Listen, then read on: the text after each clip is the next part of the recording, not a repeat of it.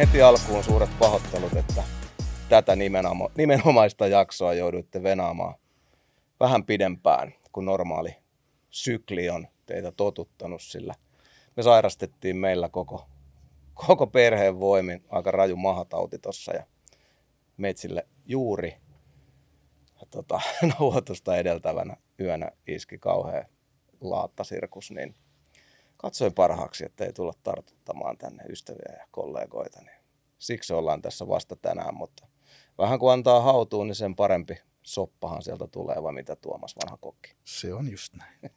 Se on just näin. Ja täällä me taas ollaan. Täällä me taas ollaan. Ja miehet lasten vaatteissa. Vierasta ei tarvinnut vaihtaa. Se oli hienoa, että löytyy joustavaa aikataulua ja heittäytymiskykyä alati vaihtuviin tilanteisiin. Näin ollen tänään tervetuloa vieraaksemme. Paljon toivottu ja odotettu. Aksel Kala. Kiitos paljon. Kiitos kutsusta. Kiva, että tulit. Miten menee? Kiitos, ihan hyvin. Just ländäsin tänne stadiin ja tota, vähän jännittää vielä. No en sentään, tuli ihan junalla. Vähän jännittää vielä. En ole tehnyt näitä haastiksia kauheasti aiemmin. Mutta tota, kiva tehdä nyt teidän kanssa. Joo. Kiitos tosiaan, kun pääsit ja heti alkuun, niin mä väitän, että tämä ei ole haastattelu, tämä on juttu tuokio. Tämä on keskustelu. Se kuulostaa hyvältä. Mä ajattelin, että polkastaan tänään sun kanssa käyntiin vähän niin kuin vanhan taakan meiningillä. Luvalla sanottuna, niin sä oot hivenen nuorempi artisti ja urakaari ei ole vielä niin mittava. Ja meillä on varmaan paljon taakka yleisöä, vihkyytynyttäkin yleisöä, jotka ei kuitenkaan sun historiaa artistina ja muse- musatekijänä tiedä vielä kauhean hyvin. Niin mun mielestä voitaisiin ottaa semmoinen Aksel Kalan kasvutarina ihan, ihan lapsuudesta musanteon historia siihen pisteeseen, missä ollaan nyt. Joo. Minkälainen matka sulla on ollut? Miten, miten, Pikku Aksel, musiikin pari. m- miten Aksel Kala syntyi? Artisti Aksel Kala. Mistä lähti? No mä oon syntynyt Jyväskylässä yrittäjäperheeseen. Mulla ei ole musikaalinen perhe ollut ikin. En ole saanut semmoista tosi monella niin taustalla silleen, että faija Mm. on ollut vaikka säveltäjä. Jep. Niin tota, mulla oli ehkä enemmän niin, että mä viihdyin tietokoneella aika paljon. Ja sit tota, mä löysin porukoiden tota, varastosta semmoisen vanhan synan, sit, millä mä soittelin jotain. Siinä tuli mukana sellainen, tota, näin opetat lapsellesi pianoa. Kova. Semmoinen lappu. Meidän, meidän faija oli joskus varmaan sitä ostanut sen joululahjaksi tai jotain. Niin mä kaivoin sen sitten ja mä opettelin soittaa jotain Ukkonoa tai Maijalla oli Karitsa type juttuja. Ja tota, sitten mä olin silleen, että vitsi tää pianosoundi alkaa kyllästyttää. Että löytyisiköhän jostain niin kuin joku ohjelma, millä voisi soittaa näitä juttuja, missä olisi vähän eri muitkin ääniä. Ja no sit mä latasin yhden softan ja tota, aika nopeasti aloin sitten tekemään sillä niin kuin biittejä. Tein niitä mikserinettiin. Ja tota, mä en tiedä, onko mikserinettiä enää. En minäkään. Näkö. Mutta se oli kova juttu silloin. Tai en mä tiedä, Oli, oliko oli. hirveästi muita. Niin tota, sinne mä tein biittejä ja sitten Jyväskylästä pari tota, MC Jouni ja sitten Tommi Perkele, eikä Hmm. läskit lokit, niin ne, ne dikkas niistä ja tota, aloin niitten sitten tuottajaksi. Okei. Tää oli silleen ihan joskus, minkä ikäinen mä olin. Joku 15-16. Alaikäinen anyway. Silloin mä niin sitten tein, tota, tein niille biittejä. Ja tota, sitten myöhemmin siitä tuli ehkä vähän semmoista ammattimaisempaa siitä biitteen teosta, että mä aloin tekemään muillekin ja pyytää ehkä pientä liksaa siitä tai jotain muuta. Ja... Sitten tota, mä muistan toi Von Hegen ja Sir Valentin tuli käymään, eli Mohawksen näitä perustajatyyppejä. Ne tuli käymään mun luona, ne oli se, että meillä on yksi demo, me haluttaisiin rekkaa tää. Mä olisin, että joo, että kyllä se käy. Mutta sitten oli se, että tässä on pöllitty biitti, muistaakseni Taigalta. Että voiko se tehdä tähän uuden biitin. Ja tota, no mä tein siihen, kikkailin sitten nopea jotain. Ja tota, sitten oli se, että hei, meillä olisi yksi frendi, joka haluaisi kans äänittää verseen tähän, että natsaaksi. Ja sitten tuli toi Monaco Miki käymään siellä.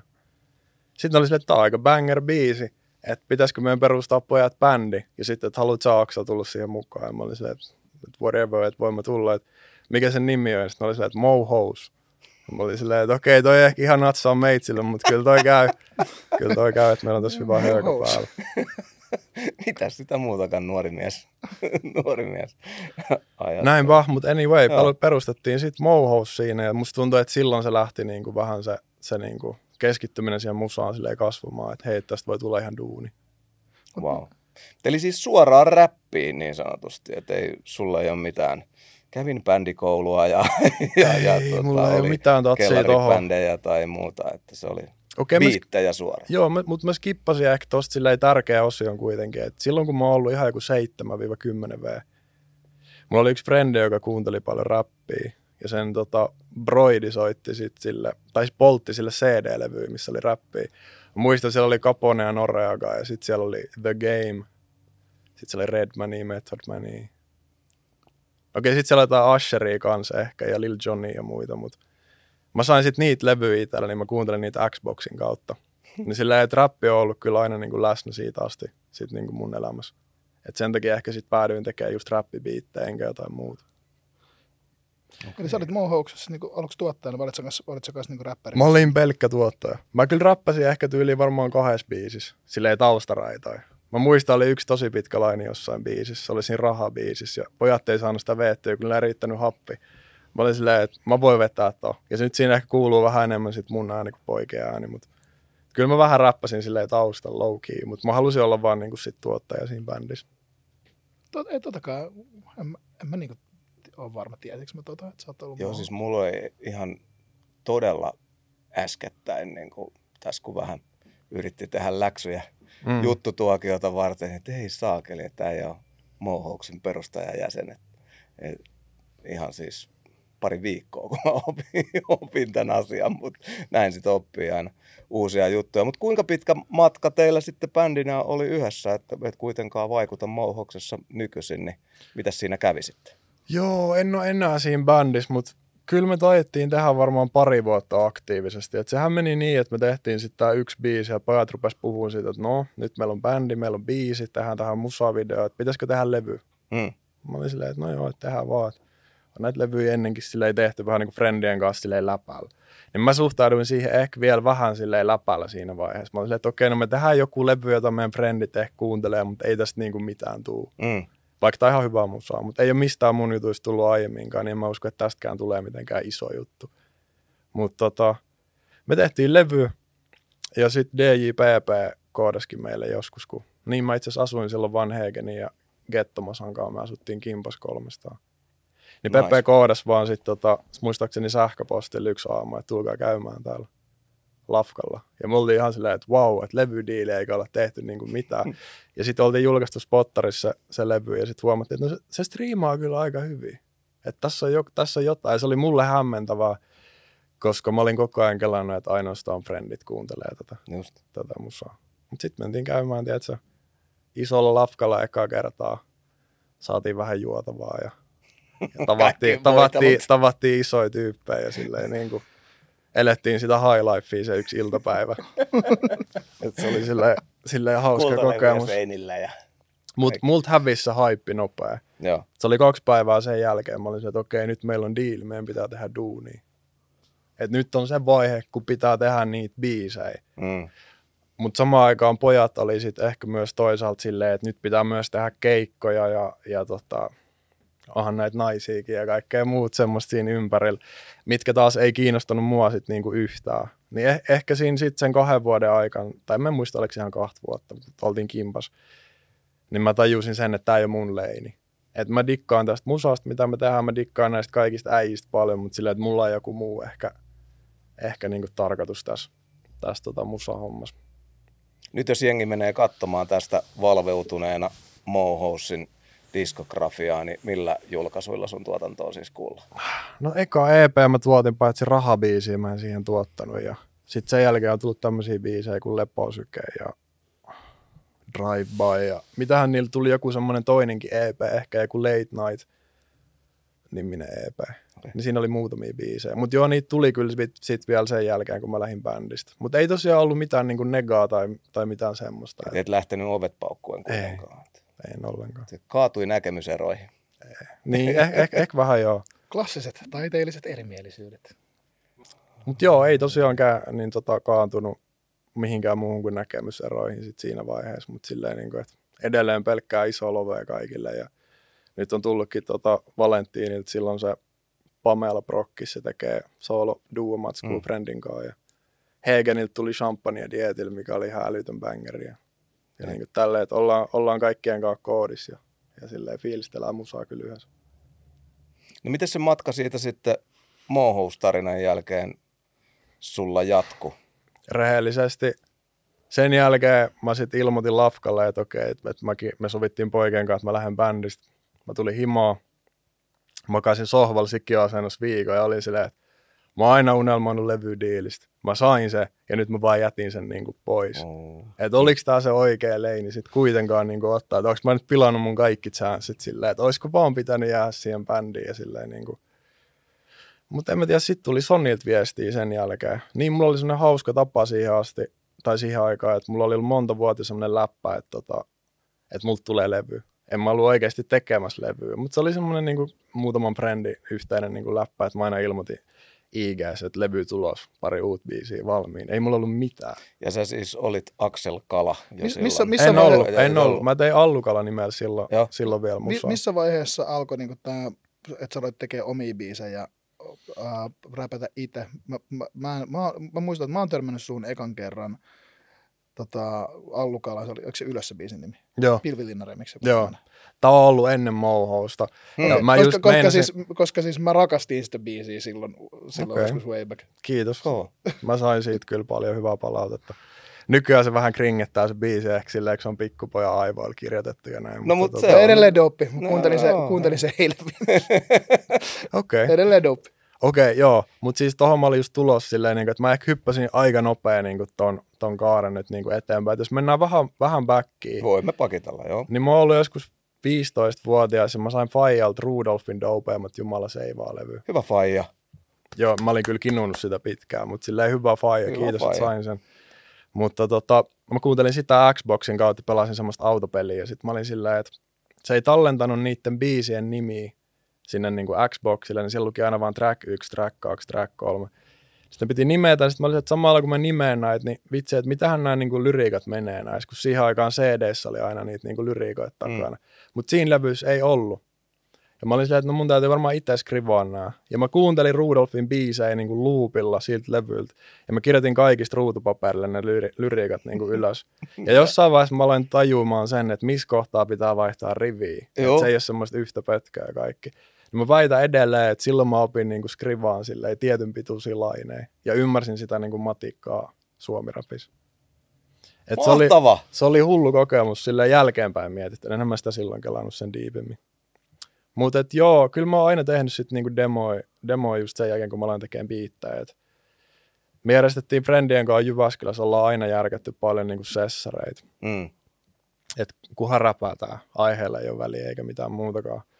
Mutta meillä ei ollut niinku hirveästi biittejä siihen aikaan, sit jossain vaiheessa, kun kaikki oli käyty YouTubesta läpi. Me tehtiin meidän porukoita autotallis, äänitettiin kimpas. Siellä oli Lyttää ja Joosu Jiita ja Massa oli siellä ja, ja montaa niinku muut frendiä. Niin tota, loppu biitit kesken. Ja sitten mä olin silleen, että no kai mäkin alan sitten tekemään, kun mä vähän osaan tota FL Studioa, niin niitä biittejä. Siinä mä sitten kanssa äänitin kaikki ja edasin niiden tota, jengi joi vähän bissää, niin tuntuu, että tulee aina vähän rupeaa tulee enemmän ja enemmän myöhässä ne niinku lainit. Niin piti oppia leikkaa ne silleen ja laittaa ne kohilleen, kun joku aina sanoo, että toi menee niin pahasti ohi, että voidaanko ottaa vielä yksi. Mä olin silleen, että ei enää, toi oli joku sadas ottaja. Niin tota, siinä samassa mä tein kyllä sit niinku omia demoja, että jos friendit ei tullut sessioille, niin mä pidin omat sessiot sit. Ja Allukalla ylös biisi on sitten yksi tämmöinen sessiobiisi myös. Lyttä tuli auttaa mua sen Kertsin kanssa, mä muistan. Vitsi, miten hyvä. Mutta ne ei ollut niinku virallisia julkaisuja, että mehän kuvattiin jollain VHS-kameralla niitä videoita, sille ei siitä ollut mitään niinku uraa tulos. Tai en mä ainakaan kelannut silloin niin. Hmm. Tuossa, Semmoista- tuossa on tekemisen, mei, tuossa on tekemisen meininki ehkä. Meidän, Semmoista leikkimielistä puuhastelua. ja, ja, mä koen, että ehkä niin kuin mun ikäluokan tyypit voi samastua tuohon, koska valtaosan mentaliteetti oli toi, koska ei kukaan ajatellut silloin way back, että Suomi Rapil tekisi uraa. Niin. Joo, kaikki tuntui niin kaukaiselta. Olihan meillä siis, olihan mullakin Jyväskylässä sit niinku just, meillä oli inspiraationa niinku paljon silleen Rekaami ja Are ja Kriso ja Joni Veli ja niinku nämä kaikki muut vanhemmat tyypit. Itellä niinku ehkä Rekaami oli semmoinen semmoinen niinku ensimmäinen iso juttu. Mä muistan, mä laitan sille sähköpostiin, mä kysyin, että miten näitä biittejä miksataan. Enkä mä ajatellut, että se vastaa, mutta sitten se vastasi. Ja silleen tota, juttelin Rekan kanssa kerran. Mä ajattelin, että mä kysyn tänään, mutta sitten mä totesin, että se on ehkä tylsä.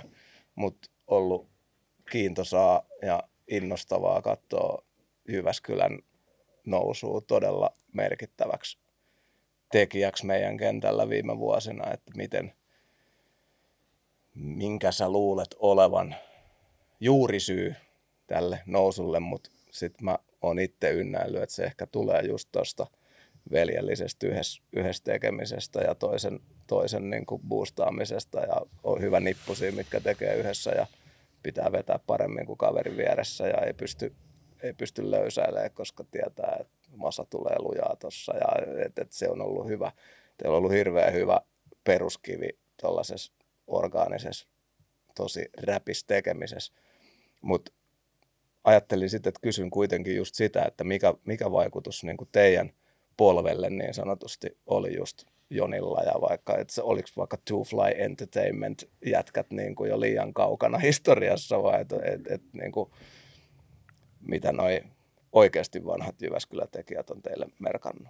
Että onhan ne tavallaan kuitenkin on näyttänyt, että pääsee keikoille ympäri Suomea ja että onhan täältä Jyväskylästä tultu ennenkin. Mä, mä en voi puhua niin kuin, tietenkään muiden puolesta, että, että täällä mä puhun niin kuin ittenäni, mutta sillä, niin kuin, että mulle se oli jotenkin se, että ne näytti sen, että kaikki, kaikki suomi artistit ketä mä kuuntelin silloin, niin ei ne ollut Jyväskylästä niin kuin mm. aluksi. Niin sitten ehkä ne näytti sen, että myös Jyväskylässä voi tehdä hyvää rappia, yhtä hyvää tai parempaa rappia, mutta silleen, niin kuin, että myös täältä voi tehdä, että sun ei ole pakko asua niin kuin stadissa. Jep. Niin eh, ehkä niin kuin silleen ne toimi kyllä, toimi kyllä siinä, että, että niin kuin Rekaamin biittejä mä tykkäsin aina kuunnella, tykkäsin sen räpeistä kanssa paljon, mutta se oli mulle sellainen tuottajaesikuva niin kuin isosti. Ja samalla lailla niin kuin Chris on myös. Ja sitten ehkä Areen kohdalla se oli niin kuin just sitä, niin kuin, että miten taitava se on riimittelee. Ja kyllä mä tsekkasin kaikki Rappi SM Battley, niin kuin vanhoja, mm. vanhoja YouTube-klippejä ja muita olin sillä, että, että okei, että, että mäkin haluan räppää noin hyvin. Musta ei kylläkin tullut freestyleajaa, mutta mutta ne piti semmoista jotain niin kuin tasoa yllä ja ne näytti jo ennen meitä, niin kuin, että voi tehdä hyvin. Mm. Niin ei sitten tarvinnut niin kuin itse lähteä ihan silleen nollasta. Kyllä ne merkkasi tosi paljon meille, mutta ne ei ollut näissä meidän niin kuin sessioissa mukana. Mukana silleen, niin kuin, että, että ehkä musta tuntuu, että mun ikäpolven ensimmäinen kosketus sit näihin tyyppeihin silleen oli, kun Masa alkoi tekemään niiden kanssa. Joo. Et Massa oli just näissä meidän sessioissa niin kuin meidän kanssa silloin siellä, siellä autotallissa ja kaikkea aluksi mutta sitten niin kuin mä äsken sanoin, että leikkimielistä puuhastelua, se oli niin kuin itselle. Niin jossain vaiheessa se vähän niin kuin jäi siitä pois ja se alkoi duunaa Rubenin kanssa silleen niin kuin tosissaan. Niin sitten Masa pääsi tekemään just, just Arenkaa ja Krisonkaa ja Rekaminkaa biisejä. Niin sitten ehkä sitä kautta, kun Masa oli mun frendi, niin itsekin tutustui niihin vanhempiin tyyppeihin. Joo. Cool. Hmm. Mutta mut se sun eka, mistä puhuit just, että mikä taas Jyväskylästä sen niin tekee, niin, niin, niin kuin, jos jätetään ne perusjuomavesiläpät pois ja muut, niin se on vaan se pieni koko. Kun se on pienempi kaupunki, niin sun on pakko olla kaikkeen kanssa vähän niin kuin joissain väleissä frendei ja duunaa. Et siellä on niin vähän tekijöitä, että jos et sä suostu tekemään kaikkeen kanssa tietyllä tapaa, niin sit sä teet yksi. Niin kun se on pienempi, niin sit siitä tulee semmoista niin kuin porukalla tekemistä ja semmoista niin kuin yhteisöllistä. Ja sitten meillä on ollut aina myös tosi rehellistä se, se touhu silleen, että kaikki on omia itseä ja, ja kaikki sanoo suoraan niin kuin biiseistä ja auttaa toisiaan ja muut. Että se rimma on ollut korkea myös sitten niin kuin säväyttää frendejä. Nimenomaan. Tän sanoi joku muuten muukin. Olisiko ollut Pyrytäkid joku, että ei, ei, ei voinut niin kuin feilaa, kun rima oli tosiaan korkealla. Sitten tulee aika läheltä kärkevä palaute, jos oot paska. Olisiko se ollut Pyry? Mutta musta se on hyvä tilanne. Aina on se ihan missä tahansa, niin aina pitäisi vähän kuin parempiensa kanssa treenaa. Että on se urheilu tai mitä tahansa, että ei muuten, ei muuten kehity. Niin. Jep, ja se ei ole muuttunut mihinkään. Et toki nyt meistä kaikista niin frendeistä on lähtenyt se oma ura jollain lailla, niin tietää jo sillä, että, että ei mun tarvitse tälle tyypille nyt kertoa enää, että sä voisit kirjoittaa tämän jutun paremmin, koska sen vahvuus on se, että se laulaa niin hyvin näitä ja tekee niin hulluja biittejä. Se on se se juttu, että sen juttu ei ole enää se, että se on hulluin punchline ikinä, mikä mm. siinä biisissä on. Niin ehkä vähän silleen hiffaa nykyään enemmän, että mistä asioista sanoo kenellekin. Kova. Niin ja tyylejä on niin paljon erilaisia. Niin, ja sitten mullakin on silleen niin kuin vakkarityypit eri asioissa, että jos mä tarviin mun lyriikoista palaut- palautetta tai vahvistuksia, että ne on hyviä, niin mä soitan ne Masalle. Mutta jos Masa on silleen, että hmm, voisiko tämä biitti olla vähän erilainen, niin toki mä kuuntelen sitä, Mutta mä soitan sen Lytälle, ja Lytällä on hyvä biittikorva. Ja sitten jos Lyttä siunaa sen silleen, että tämä biitti on hyvä, niin sit mun ei tarvitse kuunnella enää ketään muita. Cool. Mutta sitten jos Lyttä on mulle, että sä voisit sanoa tossa eri sanaa, niin mä oon silleen, että fam, mun ei tarvii. Mä tiedän, että on hyvä. Et sit, sä tiedät ne tyypit, keneltä sä otat sitä tiettyä, niin kuin, missä ne on hyviä sun mielestä, tosi hyviä. Hyvä kulma. Mm. Hyvä kulma. Mut meillä kaikki jeesaa toisiaan. Se on hienoa. Super tärkeää. Äsken menit jo sinne, että Sonilta soitettiin niin kuin Fintelligenssillä aikanaan. Mut Minkälainen tilanne se siis oli ja mitä vuotta elettiin ja minkälainen kuvio siis oli, kun olit kipuillut sen kanssa, että teitkö vaarantavan virheen, kun jätit levydiilin roikkumaan, niin mennään Mä sinne takaisin. Mä oon niin huono näissä vuosissa, että minä vuonna tapahtui Mm. mm. mitäkin. Toiset About. muistaa niin hyvin kaikki, mutta silleen, että olisiko se ollut joku 2016, 2018 jossain siinä korvilla. Voi heittää vuodella. Niin tota, no mä menin käymään sit stadissa ja, ja tota, sain frendeiltä sit jee siinä, preppas mua vähän siihen, että jos sä teet levydiili, niin tota, muista pyytää nämä asiat ja katsoa, että nämä asiat on kunnossa ja tota, niin poispäin. Sonni oli mulle hyvä hima. Hima mä menin sinne sitten mielellään. Musta tuntuu, että mun AETR sen jälkeen, että mä sain, niin se, se hiffas mun jutun niin täysin. Ainut, mitä mä en ole ikin sillekään kertonut, niin oli se, että mulla ei tosiaan ollut niitä biisejä silloin, kun se soitti mulle. Et mä soitin hädissä Rubenille siitä, mä olin silleen, että äijä, mut halutaan sainaa, mulla ei ole biisejä. Meidän täytyy tehdä jotain ennen kuin mä menen käymään siellä. Me tehtiin kaksi biisiä, ne oli Ei tunteita ja sitten S- S6 muistaakseni. Joo. Ja sitten niitä mä soitin niin kuin siellä lafkalla. Ja ei siis ne dikkas niistä, ne ei halunnut muuttaa niistä mitään, niin sitten mä olin vaan silleen, että, että tämä on varmaan niin oikea paikka. Että jos ne olisi hirveästi ollut, että sun pitäisi tehdä ehkä vähän erilaista musaa ja muut, niin sitten voi olla, että mä olisin ehkä mennyt jonkun toisen luo. Onko tämä ollut siis aikaa, että Lantsi Henkka oli jo bossina? Ei ollut Vai mun mielestä vielä silloin. Joo. Cool. Voin olla väärässä. No se oli Niin, 2016, niin... Koska ei- se Henkka se pestin No ei, se on on- mutta se on joo. Niin Pari vuotta sitten. Okei. Kyllä, 2000, kyllä. 2016 oltiin kyllä vielä vahvasti Universalilla. En biisillä. Selvä homma. Totta. I was there. Aika lentää. Aika lentää. I saw it all. No mutta joka tapauksessa, Sony, mikä oli ensimmäinen biisi, mikä tuli sitten Sonilta ulos? Ei tunteeta niminen biisi ja mä halusin sen ulos, koska se oli mun mielestä jotenkin niin kaukana semmoisesta kaupallisesta musiikista. Mm. Niin mä olin silleen, että mä haluan näyttää myös, jos mulla on jotain faneja tuolla, niin silleen, niin kuin, että mä en muuta mun soundia, vaikka mä la, niin kuin sainaan. Joo. Niin sit se tuntui semmoiselta sopivan niin kuin idolta biisiltä siihen. Kova. Kova. Hmm. Voi vitsi. Kovia momentteja. Joo. Ah, Mikä on musta kiintoisa seikka Jäbän kohdalla, niin tässä ajassa, kun kaikki itseään tuntuu niin kovasti hypettävän ja tuputtavan ja hirveästi tuntuu, että ulkomusiikilliset asiat painaa, niin Axel Kala, The Name You Know, sut tiedetään tuolla, musiikkia kuunnellaan erittäin hyvin ja mies kuitenkin ja artistibrändi sisältää musta Aimo Annoksen tällaista tietynlaista mystiikkaa. Että sä et ole nassus kanssa joka, joka paikassa, paikassa tuputtamassa ja muutenkaan tuo ittees hirveästi tykö. Mm. Niin miten sä näet, että minkälainen toi sun musta verrattain poikkeuksellinen artistibrändi 2023 niin on? Ja onko se suunniteltu juttu? Niin, ja just miksi? No, aina, aina sitä voisi jotenkin tässä nyt silleen niin kuin jeesustella ja olla silleen, että tämä on vaan aidosti meitsi. Mutta toki mä tiedän, että siitä on hyötyä, että ei kerro kaikille kaikkea tai anna itsestään ihan kaikkea, niin kuin ainakaan kerralla. Et kyllä mä tiedän, niin kuin, että se myös toimii se, se, se tota, imago, mikä mulla on, mutta se on myös tullut kans täysin siitä, mitä mä oikeasti oon. Et silloin kun mä oon ollut koulussa, mä oon käynyt media-assistentin esimerkiksi tämmöisen tutkinnon joskus, en ikin mennyt kyllä niihin duuneihin, niin tota, meillä oli lopputyön, piti esitellä, esitellä sitten niinku joku nettisivu tai joku, mitä oltiin tehty kolme vuotta. Niin tota, mua jännitti ihan sikaan, ja mä skippasin kaikki tommoset esittelyjutut silleen niinku aina, mitä koulussa piti mennä luokan eteen. Että mä olin tosi niinku ujo niissä. Niin silleen, mä oon myös ollut aina ujo kamera ees ja silleen niinku kaikki haastattelut, musavideon kuvaukset, keikkailu, kaikki muu, niin silleen ollut vaan niinku, että mä en halua duunaa noita, koska mä en halua olla esillä. että mä en kaipaa sitä valokeilaa, mitä musta tuntuu, että ehkä moni muu kaipaa. Ihmiset on erilaisia ja silleen niin kuin joillekin se sopii, mutta mä en ole ikin digannut olla silleen kummemmin itse esillä. Et mä tykkään siitä, että, että tota, mun musaa kuunnellaan ja mä saan tehdä sellaista musaa. Mutta et, jos mä oon vaikka jossain tuolla baarista tai jossain muualla, joku tulee nykiin hihasta ja on silleen, että se sun moni meistä biisi on ihan sika hyvä. Niin mä oon silleen, että kiitos, toi merkkaa tosi paljon. Mutta jos se sama tyyppi tulee ja sanoo, että sä oot ihan jumala, niin kuin tiedät, se tekee musaa, niin mua ei kiinnosta yhtään. Et mä en halua, että se henkilöityy niin kuin muhun. Mä, mä dikkaan antaa mun taidetta ja mun musaa muille, mutta en mä itsestäni omasta mielestäni niin erikoinen tyyppi. Tai jotenkin niin kuin ylitse muiden millään tasolla. Et, et ehkä sen takia mä oon sit pysynyt vähän niin kuin piilossa somesti muualla.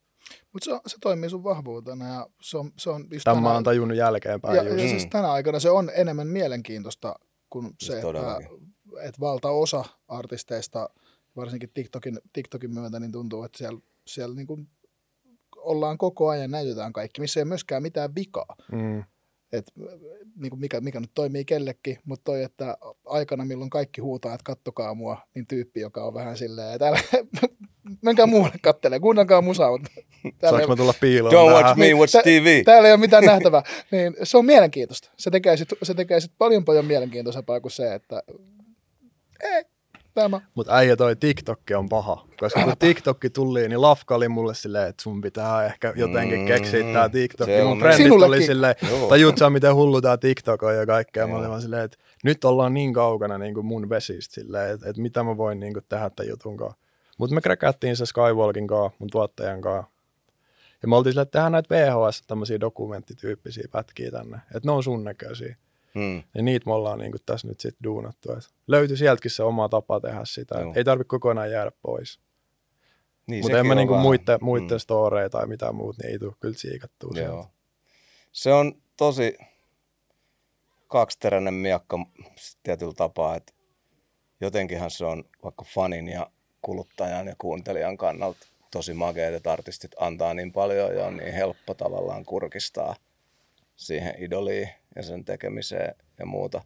Mutta sitten taas se menee niin arkiseksi, että sitten kun se artisti on joku tavoittamaton ihailun kohde jossain, niin siinä on sitten taas ihan just erilainen mystiikka. Et, et se on tosi mielenkiintoista, kumpi toimii kellekin. Ja riippuu varmaan aika paljon, millaista musa, musaa tekee. Et jos, jos musa on semmoista, tuodaan, tuodaan jotain tavallaan tosi semmoista glamour life Mm, ja niinku, tavallaan yliammuttuu jotain luksusbiiseissä. Ja niin, sitten sun elämä onkin se arki kaksi jos lähiössä.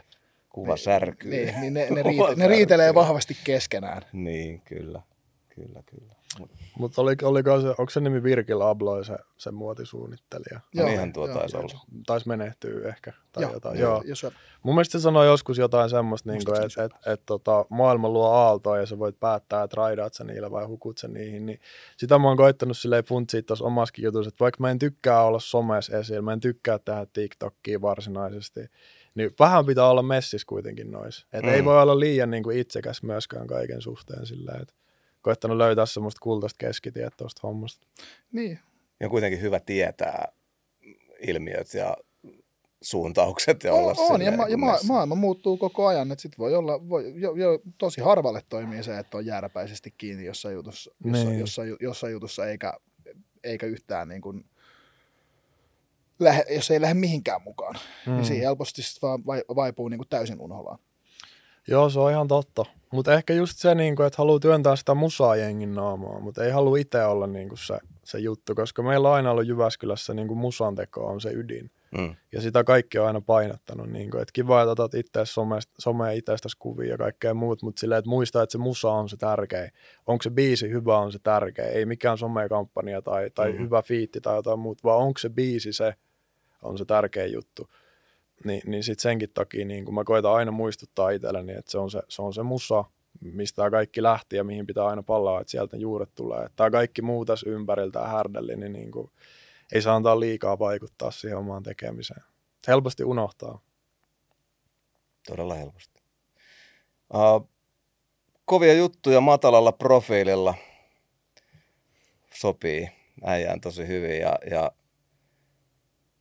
mua kiinnostaa sun suhtautuminen nyt tämän pohjustuksen myötä keikkailuun, joka todella monelle kuitenkin on sitten se, jos täällä meinaa ammatin ja leivän tehdä, niin on tosi poikkeuksellista jättäytyy siitä, että hakee sen tuolta maakunnista sen leivän.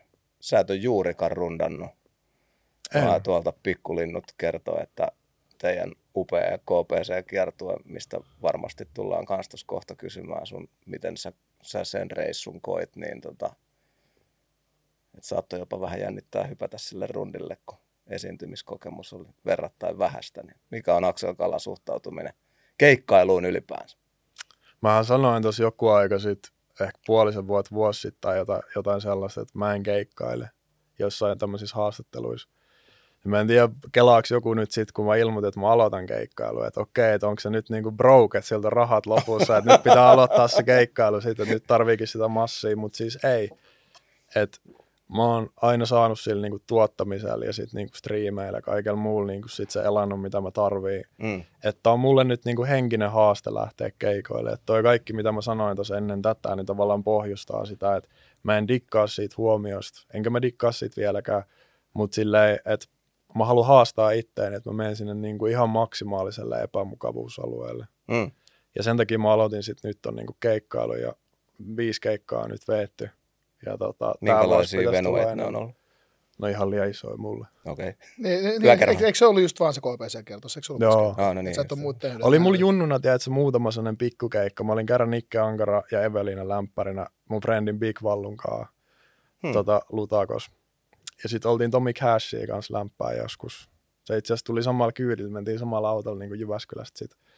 Tultiin tänne stadiin korjaamolle, niin olisiko niitä keikkoja ollut kolme?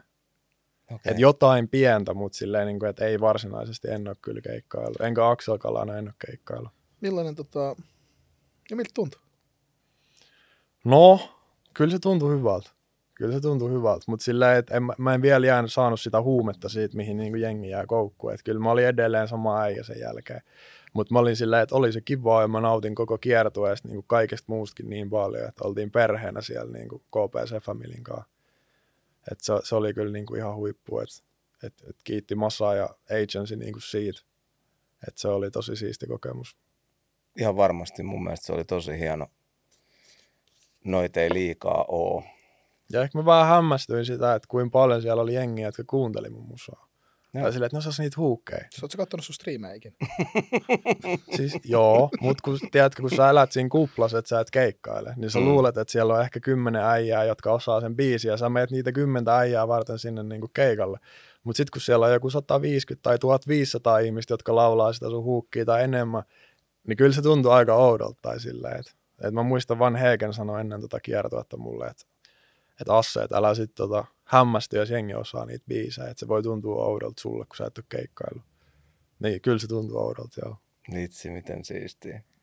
Mutta niinhän toi sano Kube vastikään tässä samaisella sohvalla, että, että on pitänyt opetella pitämään siitä. Tehän, Kube sanoi, että ei hän niin, kuin niin se, että ei se tee liven takia, vaan sen takia, kun räppääminen on vaan niin helvetin siistiä. Mutta asiat vaan on niin, että pitää vetää ja hän on hyvä live-esiintyjä, se voi olla hyvä live-esiintyjä ja antaa, antaa hyvän keikan pitämättä siitä varsinaisesti. Joo, ja musta se on ehkä semmoinen laji, mistä oppii pitämään, koska jos, jos miettii niin kuin sitä, että en mä tunne melkein ketä artistia itseni mukaan lukien, joka olisi ollut mikään luontainen lava esiintyjä. Mm. Se on ollut aina niin kuin jännittävää ja ahdistavaa ja epämukavaa alkuun. Ja sitten jossain vaiheessa siinä vaan niin kuin oppii olemaan niin oppii olemaan siellä lavalla ja sitten sit rupeaa nauttimaan sen kautta. Mutta muistatko itse, jos mietit sun ekoja keikkoja, niin, mm-hmm. niin oliko kauhean kivaa odottaa sitä lavalle menoa? Ei ollut, ei. niin. Ei ollut, ei. Toikin oli silloin sillä ekalla noista viidestä keikasta, niin sillä se koko kaksi päivää ennen sitä oli ihan hirveätä silleen, niin että koko ajan tuntuu, että on pakko mennä vessaan tai jotain muuta ja oksentaa silleen kaksi päivää. Sitten seuraavalla keikalla, no se oli vaan se keikkapäivä, oli ihan perseestä tälleen, ja sitten siitä eteenpäin. Mutta sitten mä muistan, viimeinen keikka oli Oulussa, niin mu- ehkä niinku puoli tuntia ennen keikkaa tuli se, se huono olo. Muuta oli tosi niinku chilliä ja osasi olla rennosti, että ehkä se siitä vähän paranee. Ei tarvitse kärsiä aina viikkoa ennen keikkaa. Mutta onhan noita, se ei välttämättä lopu koskaan, että on tuo kymmeniä vuosia kertyneitä, joilla jännä kakkapukkaa kyllä niin kuin mennään. Ja musta se on siisti juttu, että ehkä pelottavin olisi se, että jos se ei enää tunnu miltään. Siis kyllä mulla Sitten ollaan ehkä jo väärin, että jos se ei aiheuta mitään, niin sitten on vähän outoa. kyllä mua edelleenkin 20 vuoden esiintymisen jälkeen, niin joka ikinen keikka, niin kuin tunti, puoli tuntia ennen keikkaa, niin rupeaa tulee semmoinen, että miten Minkälainen se oli teillä se, miten te menitte sen illan läpi? Harmikseni en yhtään spektaakkelia nähnyt, mutta minkälaisessa järkässä ryhmä sinne lavalle vyörytettiin ja minkä verran sulla oli omaa slottia esimerkiksi? Uh, no siis meillähän oli aika iso porukka siellä Mm. no. esiintyä ja se koko show taisi kestää, jos se nyt valehtelee, niin neljästä viiteen tuntia ainakin. Kova. Et se oli kyllä silleen, että jengit, jengillä oli seisomapaikat, niin oli kyllä jalat kovilla. Niin sille eihän se slotti ollut per artisti niin kuin ihan hirveän pitkä, että olisiko se ollut joku niin kuin 10-15 minuuttia, ehkä vartti. Mm. Ja tota, sitten me, me jaettiin niinku itsemme semmoisiin porukoihin kanssa, että mä esiinnyin sit Pyryt ja Kidi ja Aaron kanssa. Että se oli aina, että Aaro, sit Meitsi ja sit Pyry. Joo. Ihan vaan sen niinku energian takia just, että kun mullakin on vähemmän keikkakokemusta ja kaikkea muuta, sit Pyry on semmoinen niinku räjähtävä tyyppi, niin se sai sit aina räjähtää sen lopuksi. Mutta no näitä näit porukoita siellä oli sit kans Shakki, Joosu J ja Aksim ja sitten siellä oli Rekka Aare, Kriso. Ja sitten Mossa oli tietysti viimeinen esiintyjä ja veti pitkän setin Joo. Ja tota, Lyttä ja tohtori Ketta, niin kyllä me vähän niin kuin vaiheltiin sitä sit aina, niin kuin, että ketä esiintyy. Mä nyt toivon, että mä en unohtanut ketä esiintyy. ne on niin vaikea. Taisi ne siinä tulla. Joo. Mutta vaiheltiin sitä aina, että jengi joutuu olemaan vähän aikaisemmin tai vähän myöhemmin. Kyllä mä dikkasin niistä aikaisemmista sloteista Joo. sitten kuitenkin. Eli ymmärsinkö oikein nyt, että jos Axel Kalan nyt sitten kaiken tämän jälkeen haluaa keikalle, niin nykyään se on mahdollista. Joo. et Mitä kautta sut saa keikalle? Team Agents. Shout out. Siellä on nyt keikkoja buukattu tälle vuodelle ja tota, näyttää ihan hyvältä toistaiseksi. Missä nähdään seuraavaksi? Mä en tiedä, saanko mä vielä paljastaa. Okay. Musta tuntuu, että niitä ei ole vielä julkaistu, niin se pidetään vissiin silleen No, vielä. mutta keikkoja tulossa. Keikkoja on tulossa, juttu ihan, tulossa. ihan lähiaikoina mä kyllä infoon niistä sit, mut et kun tosiaan sainasin sinne Sonnille, niin sitten julkaistiin, julkaistiin se EP ja tälleen. Mutta sitten sen jälkeen nyt mä oon vaan niinku sinkutellut biisejä. Mm. Et nyt ei ole tullut niinku levyä eikä EP silleen pitkään pitkään aikaa. Ja ehkä mun soundikin on vähän muuttunut, että nykyään on enemmän sitä semmoista melodista autotune juttua ja kaikkea muut. Niin tota, ollaan tehty tuon mun tuottajan Skywalkin kanssa kanssa sitä, ja se on tuntunut nyt niin kuin hyvältä. Tuntuu, että on taas löytänyt jotain uutta niin kuin musiikista ja vahvasti enemmän sitä omaa soundia. Millaisia artisteja sä muuten fiilistelet? Et jos pitäisi ottaa semmoisia, että koska ka, niin kuin, ka, kaikilla meillä on vaikutteemme, mm. niin millaisia, mitkä artistit on semmoisia, että ne on niin kuin vaikuttanut sun tyyliin? Että sä oot ollut siellä, että hei toi tekee siistää juttuja ja ottanut sieltä niin kuin juttu itsellesi. On Travis Scott, koska miksei silleen, silleen, musta tuntuu, että mun biisit on niin kuin välillä jopa silleen aika tosi samanlaisia kuin sille, silleen soundillisesti. Young Lean. Young Lean, mä tykkään sen ajan surullisuudesta ja niin kuin luovuudesta niissä biiseissä. Ja silleen musta on siistiä, että se ponnisti Ruotsista noin vaan niin kuin kansainväliseksi. Siitä on hullu, hullu dokkari kanssa olemassa, kantsi Chigaa. Sitten Bonesi.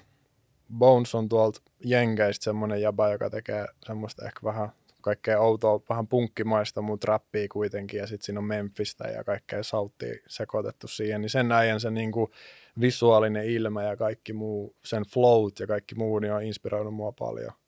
Ja sitten tietysti Chief Keef, joku 2014, kun trappi tuli Suomeen, niin silleen Keef oli heti mun niinku, että mä kuuntelin tippaa ja mä kuuntelin Keefia ja mä en tarvinnut silleen mitään muuta. Kova. Tippa itse asiassa kävi, kävi siellä mun porukoiden autotallissa kanssa kerran. Ai. Se oli silleen siihen aikaan, että Adil, Adil soitti mulle, että mä teen Tipan kanssa biisiä, meillä ei äänitysmestaa Jyväskylästä, voiko tulla? Mä sanoin, että totta kai. Ja sitten mun porukat asuu siinä niin heti autotallin vieressä siinä talous seinän takana, niillä on makkari siinä. Mä menin niille sitten, mä olin silleen, että nyt kun äiti, nyt tulee yksi iso artisti käymään, tiedätkö, silleen tänään, niin olisiko natsannut, että mä voin pitää subea vähän pidempään noissa kajareissa päällä, että basso pumppaa vähän, että olisi nyt tosi tärkeä juttu, että tämä voi olla mun chanssi tai jotain. Ja ne oli, porukat oli sitten, että totta kai, totta kai, että, että antaa tulla vaan. No sitten mä kävin hakemaan Adil ja Tippan keskustasta, tultiin sinne autotalliin ja siellä oli tiedätkö silleen vaan kulhoi, missä oli sipsei, karkkia, suklaata, limsaa. Ja mua hävetti ihan sikaan. Meidän äiti oli niinku pistänyt sen koko mestan silleen, että no täällä on vähän pojille naposteltavaa type. Mutta mut, mut, mut ne, ne dikkas siitä. Ne Siis dikkas siitä. parasta. Hyvä Joo. äiti. Sulla on, Eihän se nyt jälkeen. vanhemmat Nyt kun mä mietin sitä, niin ihan supersiisti juttu. no, Kyllä joo. itse menisit Siihen sessioon ja siellä olisi. Mutta mä en muista myönsiks mä ikinä pojille, että joo, tää oli mun mutsi sit silleen, ottakaa mitä haluat. Hitsi, miten kova muisto. Ai saakeli. Se taisi olla se mun vuorobiisi, Joo, muistaakseni. aika siistiä. Siinä pääsi kans näkemään silleen, että tippaa ihan sairas käyttää niinku niitä ohjelmia silleen, tekee biittejä Okei. okay. itse kanssa ja muuta. Mä teen jotain, jotain editointia siinä, sit se vokaaleille ja sitten tulee, että anna, mä näytän. Ja sit se tuplasti nopeampi kuin mä sen koneen kanssa. Niin mä tajusin, että okei, tää on monilahjakkuus tää äijä. Moni Tippa ehkä tietää sen vaan niistä vokaaleista, että se räppää ja laulaa, mutta silleen, että se on tosi hyvä tekeen kanssa musaa muuta. No en tiedä. Hm. Mahtavaa. Tippa, jos katsot ja kuuntelet, niin sohvaa olisi tarjolla. Shout out kyllä myös. Tippa. Hyvä tipedi. Hieno homma. Hei, sanoit tuosta sinkuttelusta ja muusta, niin mm, kokonaisuudet vai sinkuttelu? Tämä on iso kysymys tätä nykyään. Ah, molemmat. Hmm. Mun mielestä molemmat. Et silleen, nyt mulla oli semmoinen pitkä, että mulla kesti pitkään tehdä biisi, niin musta tuntuu, että se sing- sinkuttaminen oli parempi juttu kuin niinku antaa jengi venää kolme vuotta uutta musaa. Mutta nyt on myös levy valmis, että nyt tulee levy, että kyllä ne, nekin on kivoja ja nekin on tärkeitä, että niistä saa enemmän irti. Niin tota, Skywalkin kanssa tehtiin nyt kahdestaan toi mun, mun uusi levy, mikä droppaa hetken päästä ja on siihen kyllä tyytyväinen. Ai perään. Et nyt voi tarjoa vähän enemmän musaa jengille taas sit kerralla. Hmm. No, mun mielestä sun, tässä sussa artistina on iso voimavara ja iso asia se, että sä tosiaan oot tuottajalähtöinen, tuottajapohjainen. Sun juuret on siellä ja sä osaat itse tuottaa itseäsi ja muita. Niin musta olisi super väärin skipata tällainen tuottajakeskustelu. sä valmis tällaiseen? On valmis, ei skipata tätä. ei skipata. Tota, kuvaile Axel Kala, the producer. Mink- Minkälainen tuottaja sä oot? Helppo pallo tosta. Joo, mä en osaa sanoa millainen tuottaja mä ehkä oon, mutta sille, mä osaan sanoa niinku sen, että, että mä suhtaudun musan tekoon tosi eri tavalla, jos mä oon tuottajan roolissa tai sit mä oon artistin roolissa. Mm-hmm.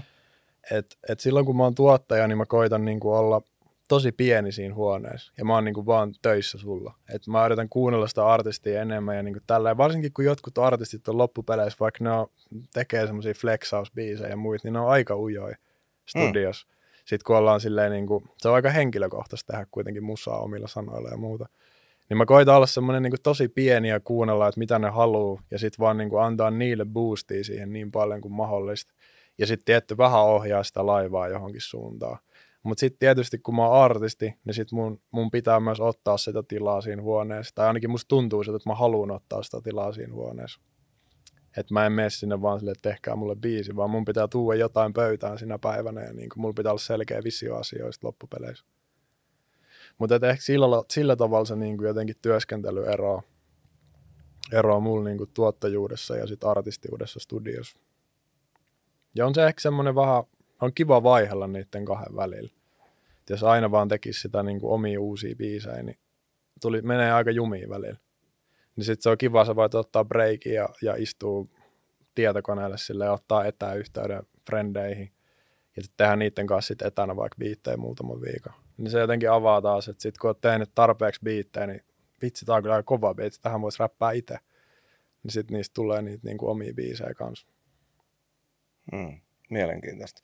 Mikä on sun sellainen luotto, vähän niin kuin laitepäkki tai mi- mitä sä käytät ihan niin kuin konkreettisesti jotain hardwarea, niin kuin millä sä teet sun Mulla ei ole hardwarea, mä en ole niin siistiä äijä. Musta tuntuu, että kaikilla siistillä tuottajilla on tosi paljon kaikkea hardwarea. Kaikki mut siis- leluja.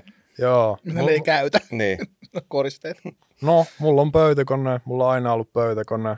Ja tota, silloin junnuna sitä saikin sit aina raahaa niin pöytäkone ja kaksi näyttöä ja kajarit ja näppiksi ja hiiren niin eri kaupunkiin. Et muistan joskus sovittiin to, ton, kuka on tuottanut tippaakin ja paljon, paljon muitakin niin isoja nimiä ulkomaillakin. Toi Job Larry.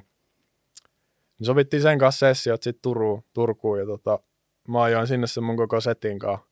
Lyötiin siellä studiossa konekin ja lähti sellainen ihan tajuton surina siitä niin kuin mun tietokoneesta. Mä olin koonnut sen väärin tai jotain. Ja hetki kuunneltiin sitä surinaa ja yritettiin tehdä musaa ja sitten Läri oli se, että pitäisikö vaan huukkaa tuo mun läppäri kiittoon. Ja mä sanoin, että ehkä joo, ehkä joo. Mutta silleen, että ei, ei sen kummempaa, niin kuin, että tietokoneella mä teen ja niin kuin tosi paljon. Tykkään tehdä. Tykkään myös tehdä aika paljon niin kuin muualla kuin himassa. Että sit mulla ei ole studio ollut tällä hetkellä nyt hetkeä. Niin mökeillä käydään paljon friendien kanssa tekemään musaa. Okay. Ja siellä on tehty toi mun oma levykin siitä eri mökeillä. Niin se tuntuu jotenkin hyvältä, pääsee vähän irti siitä. Niin kuin. Mulla ei ikinä ollut studioa, missä olisi ikkunaa. Mm. Niin se on niin kuin ollut semmoinen, että nyt kun mä hankin seuraavaksi studioon, niin siinä on ikkuna. Just. Se on mulle niin kuin se teidän, tam- se teidän Tampereen, Tampereen bunkkeri oli kyllä hyvä kellari. Se oli niin, mutta sekin oli bunkkeri ja kellari ja kaikkea, että pitää aina jotenkin niin kuin, että simuloida joku semmoinen luonto sinne sisälle, kun muuten siellä ahistuu. Mullakin oli näitä muovikasveja siellä ja sitten kaikki tota, ledivaloja siellä. Mutta pakko an- haluan antaa jäbälle propsit tuottajana, koska esimerkiksi niin kun, mulla oli viime levyn sessiosta, niin varmaan niin yksi kivoimpia jäbän kanssa. Okei, okay, no kiva kuulla. Se oli, se oli tosi hauska päivä. Tosi kiva kuulla. Minkä te teette? Uh, mun levy intro, top 5. Top 5. God damn it. Skywalk, Skywalk ja minä. Ja, se oli. Sehän on hiitteri. Se oli, se, oli, se, oli, se oli kivoimpia juttuja tehdä. Ja Tosi kiva kuulla. Se on mulle myös tärkeää, että jengille jää hyvä fiilis session jälkeen. Niin kuin, ja ehkä, no okei, tämmöinen tuotte mä oon. Tätä palautetta mä oon saanut paljon frendejä, mutta et mä aina rohkaisen jengiä tekemään jotain tyhmää studiossa. Hmm? Et nyt kun mulla on ollut toi autotune homma itsellä, niin mä koitan sit kanssa nekin saada niin kuin silleen, että no kokeile laulaa. Sitten on silleen, en mä osaa laulaa. Mä oon silleen, en mäkään, mutta silleen nyt tehdään. Ja niin, niin mä oon saanut niistä sit tota, irti niin kuin studioille. Ne on ollut silleen, että sunkaan ei tarvitse jännittää, mitä sanoo tai mitä tekee, että pystyy olemaan avoimemmin. Ja musta tuntuu, että sen takia tulee parempaa musaa myös. Siis se, on, se on ihan totta. Ja, ja on, on, paljon tuottajia, jotka tekee hyviä trackeja ja mm. osaa, osaa vaikka miksaa voksut hyvin ja mm. äänittää niitä, mutta ei, ei välttämättä osaa antaa kauheasti inputtia tai kannustaa tai tälleen näin. Mutta Jäbällä, to, Jäbällä oli tosi hyvä tota, tatsi tossakin siinä. No hyvä, mutta se on sitä tuottajuutta, silleen, se on vaan hämärtynyt tänä päivänä, kun kaikilla on läppärit ja FL Studio voi tehdä biittejä, mutta niin kuin, että mun mielestä on olemassa semmoinen asia kuin beatmakerina oleminen ja mm. tuottajana oleminen. Nehän on kaksi eri asiaa. Ja tuot, tuot, onhan monia tuottajia, jotka ei tee biittejä. Kyllä. Ne nimenomaan osaa, osaa sit niinku yhdistää oikeat biitintekijät ja, tai oikeat biitit ja oikeat artistit. Ja, Jep. Saa, ja sitten vielä saada sit artistista kaiken niinku irti. Ja se on musta niinku, Kyllä niin kun, itse, kun, itse artistina kun miettii, niin mm. niin musta ne on nimenomaan semmoisia tuottajia pitäisi olla enemmän. Niin se on ihan, että Et, sitten paljon niitäkin, jotka tekee biitin ja hemmetin hyvän biitin tekeekin, mutta ei välttämättä sitten ole siinä sitten vaikka rekkaamassa ollenkaan edes läsnä tai, tai jotain. Ja kyllä mä niin kuin, pitää niin kuin vanhalle kunnolle vaikka iso hoolle vaikka lähettää terveisiä ja propsit, että Honkaa oli vanhoina rähinä aikoina tosi kiva tehdä, että se ei taas – arkailu ollenkaan siinä, kun olet itse kopissa, niin Henkka uskalsi kyllä niin kuin sanoa ja haastaa, ja nyt ei muuten mennyt hyvin uudestaan. Koita tällaista ja niin kuin muuta, että moni ei ehkä tiedä hoosta sellaista, mutta se on tosi hyvä siinä tilanteessa. Ei niin kuin päälle käyvä, mutta uskals pumppaa ja kaivaa, kaivaa juttuja sieltä. Henkan kanssa on tosi kiva ottaa niin kuin voksui sisään. Et se on kyllä H on hirveän hyvä siinä ja Lantsi myös. Kala myös. No, että, tota, se on, se on. Että sitten, että just niin kuin sanoit, niin moni voi olla tosi ujo, ujo ja herkkä poika sit siellä tilanteessa. Sitten jollain voi olla ego, että joku ei osaa ollenkaan ottaa sitä vastaan. Niin se on varmaan myös aika mielenkiintoista lukea sitä, että voiko tota jätkää tökkiä mihinkään suuntaan vai meneekö tunteisiin. Tai, se on Ehdot, ihmistuntemusta ja ihmisen käsittelyä myös. Sit. Ja sitten on just niin vahvoja artistipersoonia sille olemassa, niin kuin, että ne, niillä on iso ego, mutta sille hyvällä tavalla. Mm. Mutta ne tietää, mitä ne haluaa ja mitä ne tekee. Niin ei niiden seurassa tarvi yrittää, niin kuin silleen, ne ottaa sen tilaa itse. No. Ja sitten sä voit vaan olla silleen hyvä niin kuin vastapaino silleen, että painotellaan yhdestä biisi loppuun. Mutta ihmiset on erilaisia, pitää osaa vähän lukea sitä niin kuin tilannetta ja ja tota, tärkeintä on, että on rento ja hyvä fiilis silloin, kun tehdään. Onko sulla, jos puhutaan sitten sieltä ihan beatmaking puolesta, niin ketkä on sun sellaisia idoleita tai innottajia sieltä puolelta? Mä aloitin alun perin tekemään niinku niitä semmoisia, ehkä vähän niinku enemmän nykibiittejä. Mm. Mutta sitten aika nopea mä huomasin, että et niinku, mä rupesin tökkiin se, että on joku, joku kolinakomppi siinä taustalla ja sitten joku soul sample, että mä haluan vielä enemmän melodiaa. Ja sitten G-Funk oli mulla niinku se juttu, se on Westimusa ja kaikki muu Nice. sellainen. Ja se on niinku ehkä säilynyt, niin ehkä sen takia mä sanoisin, että Dr. Dre on ollut, ollut iso ja sitten tietty Scott Storch. Ja sitten mm. silleen Suomesta nyt näistä uusista, ketä kaikkea on, niin silleen MDS on ollut ja Ruben on ollut tosi tosi iso iso niin kuin mulla. Et silloin kun mä uppasin mikseriin niitä biittejä just, niin mä huomasin, että Ruben tekee YouTubeen kanssa biittejä. Mä en muista, millä nimellä se teki silloin. Se oli jollain eri nimellä kuin Ruben. Mutta anyway, mä kuuntelin niitä, mä tiesin, että tämä jäbä on Jyväskylästä. Ne ei ollut silloin edes tehnyt Masankaan vielä mitään. Okay. Mutta mä olin jo silloin, että tämän äijän rummut soundaa niin paljon paremmalta kuin, niin kuin mun. Että miten mä saan niin kuin kans tämän. Että ne on ollut niin kuin isoja iso idoleita. Mulla ei sitten tietty Farrell ja Timbaland silleen niin kuin niillä, niillä rytmeillä. Niin se on ollut ihan hullu. Mut siinä nyt on muutama. Kyllähän noit löytyy loputtomiin noit niin kuin idoleita. Kovia nimiä, kovia nimiä. Viime viikonloppu just keikkareissulla, niin me ruvettiin poikien kanssa intohimoisesti puhua, puhua Timbalandin suuruudesta. Sitten mentiin kaikkiin niihin siihen hienoon kultaiseen hetkeen, kun se vaan osui kaikessa. Ja kuunneltiin, kuunneltiin sen Nelly Furtadon levy, mikä oli, mikä oli Timbalandin. Me oltiin ihan, että se aivot räjähtää emoji koko auto silleen. Kuunneltiin niitä albumiträkkejä, ne hitit oli ilmiselviä, mutta vitsi mitä kaikkea siellä oli. Ja aina jotain superoutoa, joku menee väärinpäin jossain ja sitten jotain ihan ihme, Aa, jotain vaan niin kuin, siis semmoista päästelee hassuja ääniä ja sitten ne on ihan kipeä kovia elementtejä siellä lopputuotteessa kuitenkin. Että olisi kyllä tosi siisti päästä seuraamaan, että miten, miten sellainen niin kuin toimii tuolla studiossa. Mutta mut silläkin oli se ihan oma staili tähän silleen, niin kuin, että Timbalandhan beatboxaa sen rummut ja sitten soittaa Mm. sen päälle niitä juttuja ja sitten se hyräilee niitä melodioita ja sitten se soittaa ne jollain muulla soundilla osaan, mutta sitten se jättää kuitenkin ne. Mutta se käyttää sen suuta, niin siinä tulee niitä virheitä paljon enemmän ja ehkä se, ehkä se workflow, kun se on erilainen, niin inspiroi eri tavalla. Et silläkin oli niin oma se tyyli myös tehdä sitä musaa, että siksi se musakin soundaa niin, kuin niin erilaiselta. Mutta sillä oli sairas runi kyllä silloin joskus.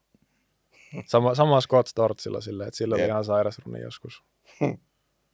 Mä katsoin tuossa yhdessä vaiheessa muutamia vuosia sitten, niin se ei ollut paha. Se oli tyyli joku kymppitonni, niin sä saat Scott Storchilta niinku biiti. Mutta siinä on juju, että se haluaa, että sä menet tekemään session sen kanssa.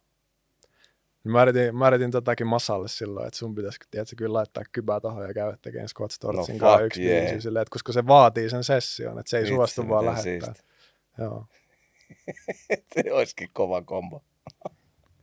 Mutta se on fiilannut niin paljon 50, niin mä kelasin, että Niin, kyllä. No, mä, mä, nä, mä näkisin, mä näkisin tuossa niinku eeppisen biisin mahdollisuudet. Joo, joo, kyllä, kyllä. Hei, kundit luvallanne lataan pienen kaupallisen tiedotteen. Organialla on uusia, uusia prossia taas. On tullut palautetta, positiivista palautetta teiltä, jotka olette jo Organian tuotteita kokeillut ja halutaan kuulla niitä lisää. Hyvä tapa on kirjoittaa esimerkiksi tähän tämän jakson kommenttikenttään, miten Organian matsku on teille toiminut, jos olette jo kokeillut.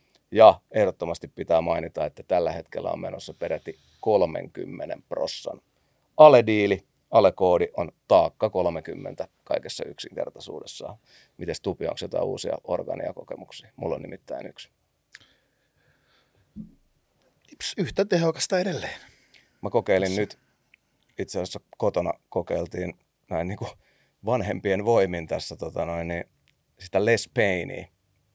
Ja selät ollut kipeänä, kun on kaiket päivät nostelee pieniä lapsia ja yöllä pinnasängystä syöttämään ja muuta, niin, niin tota, merkittävä apu tuollaiseen lihasjumiin ja tuollaiseen selkäsärkyyn. Mä olin ihan häikäistynyt. Joo, ja Tämä ei ollut mainos, paitsi oli, mutta Joo, se oli ihan niin kuin, mä en tajua, että parissa yössä huomasi vaikutuksen sen Les Paynein kanssa. Joo, ja esimerkiksi mulla, oli, mulla on ollut tänään Snadi Hedari koko päivän. Ja mä otin, otin tästä, otin tästä, että mulla tulee Wayne's World mieleen. Joo, joo. no, mutta on- otin, otin tästä muutaman tipan ennen kuin alettiin kuvaamaan ja päänsärkyni on kateessa. All gone. no mutta tosiaan, taakka 30 Organialta. Osta. Voit Osta. taas ostaa. Niin kuin skandaalin ne vanhat skitit muistatte Niin, just näin. Palataan Axel Kalaan ja tuottamiseen. Uh, kiinnostaisi, minkä verran seuraat kollegoiden tekemistä niin kuin sellaisella korvalla, että nyt on tuolla kundilla hyvä meininki. Big up, osaatko tai haluatko name droppaa jotain tuottajakollegoita Suomesta, jotka sun mielestä tekee hyvää työtä tällä hetkellä? Joo. Mä haluaisin ehkä ekana droppaa silleen Rubenin nyt tästä niinku Grammy-ehdokkuudesta. Siitä Burna Boy Last, Ihan Last biisistä. Että ihan niinku supersikki juttu. Ja, ja tota, Santeri, Santeri siinä kanssa. Ja oliko siinä niinku muitkin. Sori, mä en ole tsekannut niitä biisin tietoja, niin mä, mä en muista. Mutta tota, ihan ybersiisti juttu. Ja silleen täytyy kyllä tsekkaa, tsekkaa suorana sit se tilaisuus. Mutta joo, sitten yksi tämmöinen uusi nimi, joka tuotti ton champagne dietilläkin, niin silleen Orfan tuolta Oulusta. Niin sitä mä oon fiilistellyt aika paljon, että se on tosi, mä näen siinä vähän samaa kuin Rubenis ehkä. Okay. samanlainen työmoraali ja tosi lahjakas tyyppi ja muuta, niin sille kyllä shoudit. Ja sitten tota, no Skywalk, kenen kanssa mä tein noita omia biisejä, niin pystyy tekemään ihan mitä vaan niin kuin genreä ja tosi solidisti sille ilman, että se kuuluu, että okei, että on enemmän tehnyt tätä juttua vaikka aiemmin tai muuta, että löytää tosi nopea sen niin kuin soundin, niin siinä on esimerkiksi niin kuin muutama. Sitten Kutcha Plärille vielä siitä perusti semmoisen Beat Switch-kanavan Discordiin meille, Mm-hmm. missä pystytään tota, tekemään Suomen tuottajat niin, tai, ja beatmakerit niin yhdessä kaikki sessioita. Että aina, niin se on ollut siistiä. Joo, Huippu. onhan näitä ihan sikana, mutta silleen, että siinä on nyt muutama. Minkälaiset sun työskentelytavat silleen? No sanotaan, että sä luot ihan nollasta uuden biitin. Niin onko sulla tämmöisiä piintyneitä toimintatapoja, mistä sä rupeat rakentaa, mitkä on tärkeimmät elementit? Miten sä alat työhön, jos mä tilaan sulta biitin? No joskus voi olla, että mä aloitan ihan vaan rummuista. Mutta silleen, okei, okay, leikitään nyt vaikka, että sä pyydät mult, sä pyydät mult biittiä, niin mä pyydän, että sä sendaat mulle vähän jotain referenssibiisejä, mm. että niinku, minkälaista soundia. Niin sit, vaikka mä en tekisi mitään semmoista loppupeleissä, mutta mä ainakin tiedän sit, mistä sä tykkäät kanssa, Mm. että mä voin vähän rikkoa niitä rajoja. Joskus voi olla, että mä teen rummut eka, joskus voi olla, että mä vaan haen sointua jonkun aikaa ja sitten alan niinku soittelemaan siihen päälle jotain, mutta aika lailla niinku vaihtelee paljon. Ja sitten biittien tekeminen on mulle ehkä enemmän semmoinen season juttu, että meillä oli just Skywalkin kattos, on siitä jo hetki aikaa, mutta se, että me tehtiin kaksi viikkoa, 12 tuntia, 15 tuntia putkeen vaan niin kuin biittejä etänä. Silleen, sitten kun se loppui se kahden viikon rundi, niin meillä oli joku sata biittiä, joista valkattiin 50 ja tehtiin ne loppuun. Sen jälkeen tuli kyllä semmoinen niin kolmen päivän masennus, että sä olit ollut semmoisessa manias kaksi viikkoa. Kaikki oli vaan niin kuin siistiä ja muuta, ei tarvinnut nukkua eikä syyä. Niin sitten tuli kyllä kolme päivää semmoista, niin kuin, että masens kaikki, eikä mikään tuntunut miltään. Mikä ei tietenkään ehkä ole silleen tervettä, mutta jotenkin tällä alalla musta tuntuu, että välillä se vaatii se, että sä vähän niin kuin tiristät vielä enemmän ja vähän rikot niitä rajoja ja, tota, viet itsesi ihan äärimmilleen. Niin menee aika lailla silleen kyllä toi niin kuin biittien teko. Okay. Sitten voi olla, että mä sendaan niitä, niitä sit jengille eteenpäin, kun ne kysyy tai jotain muuta. Mutta nythän mä oon keskittynyt hetken jo tähän omaan musaan niin kuin melkein pelkästään. Et nyt, nyt kun biisit on valmiit, niin sit nyt mä voin tota, alkaa taas palaamaan siihen tuottamishommaan. Kiva päästä tekemään jengin kanssa taas musaa. Mikä sua inspiroi tuottajana? Minkälaiset asiat saa sut siihen modeen, että nyt pitää mennä, nyt pitää mennä in the dungeon ja ruveta, ruveta nakuttaa? Mistä sä saat tai haet inspiraatio? Öö, tosi paljon mä niinku, mä oon esimerkiksi ollut sellainen musan kuuntelija aina, että kun, jos mä sanotaan, että mä tykkään siitä Travis Scottista paljon, mutta mä en saa yhdenkään sen biisin sanoa. Mulla on tosi huono niin kuin, silleen, sanamuisti, että mä en muista lyriikoita, mitä niissä sanotaan. Mä muistan sen flow, mä muistan sen melodian, millä se laulaa, ja sitten mä muistan sen biiti. Niin se on ehkä ollut silleen kirous ja siunaus samaan aikaan Mm. sitten tässä hommassa. Niin, niin tota, monesti iltaisin, jos mä pelailen vaikka pleikkaria friendien kautta tai jotain muuta, niin mä kuuntelen sitten samalla musaa ja sitten se voi olla, että sieltä tulee se yksi ihan uuden tyyppinen biisi, mitä mä en ole kuullut. Niin mä luuppaan sitä samaa biisiä kaksi tuntia silleen, että mä en kuuntele mitään muita, koko ajan alusta sama biisi.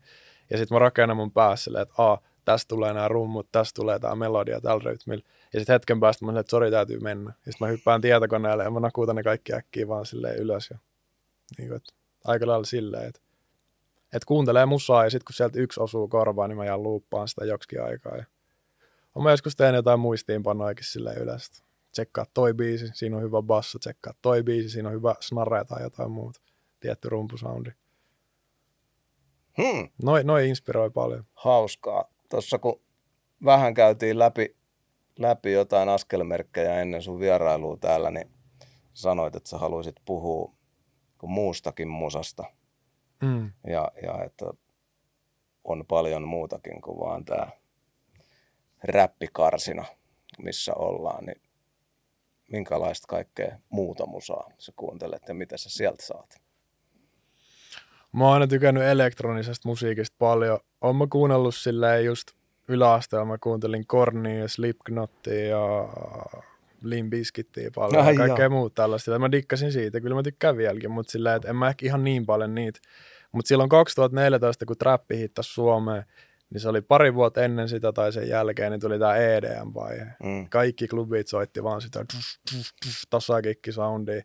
Niin mä menin kyllä siihen vähän silleen mukaan. Mä olin se, että onpa minä miksattu niinku siististi nämä biisit ja hyviä melodioita. Ja, ja tota, tein itsekin sit kans niinku semmoista. Ja sit onhan siinä Mohawksenkin levyllä havaittavissa heti niinku niitä houseviboja. Joo. Ja niissä seuraavissa sinkuissa kans. Että house-musiikki on ollut mulle aina niinku tosi jotenkin sellainen inspiroiva. Mä tykkään siitä bounceista Hmm. kaikista muusta. Et elektroninen musiikki on ollut tosi kiehtovaa mun mielestä aina. Ja sitten yksi ehkä silleen vähän tuottajanörtti juttu, mutta mitä moni ei tajua, niin nois EDM-biiseissä sun pitää osaa miksaa paljon paremmin kuin räppijutuissa. Silleen, koska niissä tapahtuu niin paljon enemmän, että ne kuulostaisi niin isolta, niin sun pitää osata miksata ne asiat paremmin kanssa. Niin sitten jos sä opettelet noita EDM-juttuja ja opit miksaan sitä, niin räpin miksaaminen on ihan superhelppoa sen jälkeen. Okei. Siinä on niin paljon vähemmän kamaa yleensä. Hmm. Toki kaikki vaihtelee aina. Aina on erilaisia biisejä, mitä tulee. Ne on vähän vaikeampia, mutta silleen yleisesti, jos kärjistää, niin just näin mun mielestä. Wow. Tai mä tiedä, se on pressiä aina välillä puhistaa korvat jollain muulla kuin räpillä, vaikka onkin vaan? niin kuin räppi on ehdottomasti mun ykkönen, eikä se tule muuttuu, mutta yhdessä vaiheessa esimerkiksi trappi meni mulle yli sillä, että mä en jaksanut enää sit, sitä Futuren samaa biisiä. Niin kuin. Ja tota, mä pidin semmoisia klassisen musa viikkoja. Että jos mä en ollut töissä studioilla ja tehnyt sitä trappia, ja mä halusin kuunnella musaa, niin se oli aina vaan klassista. Se oli wow. Spotifysta joku Classical Essentials-lista, niin mä tein ruokaa ja, ja tota, makasin sohvalle ja kuuntelin vaan klassista musaa. Mä en edes tykkää siitä ihan niin, Niin, niin niin. paljon, mutta mä opin arvostaa sitä silloin. Ja sitten mä oon pitänyt jatsiviikkoa ja kaikkia muita. Sitten mä oon houkutellut frendejäkin tekemään tätä samaa. Niin sen jälkeen, kun sä pääset kuuntelemaan taas niitä suosikkiradiobiisejä, niin se tuntuu hyvältä. Hyvä pointteri. Joo, Pitää pitää itsensä freshinä silleen. joo, joo. On, on ihan samaa mieltä. Että, ja se, että itsellä ainakin se, että kun tekee räppiä, niin just vielä, se on jotain räppiä radiossa, niin mm. On käynyt jotenkin se, että kuuntelen, sit kun mä en kuuntele tavallaan, tai kuuntelen musaa, niin mä menen johonkin tosi eri laariin. Jep. Et kun muuten kaikki, kaikki olisi hip-hoppia ja kaikki olisi räppiä, niin sitten vapaa-ajalla niin huomaa, huomaa metskaavansa jotain 70-luvun taimusaa. Jep. Ja sillä jotenkin niin räpissä on aina yhdistetty eri genrejä siihen niin kuin sillä sampläyksen muodossa tosi paljon. Et okei, rummut on voinut pysyä samana, mutta sample voi olla ihan mistä vaan genren biisistä, niin kuin mikä siellä luuppaa taustalla tai jotain muuta.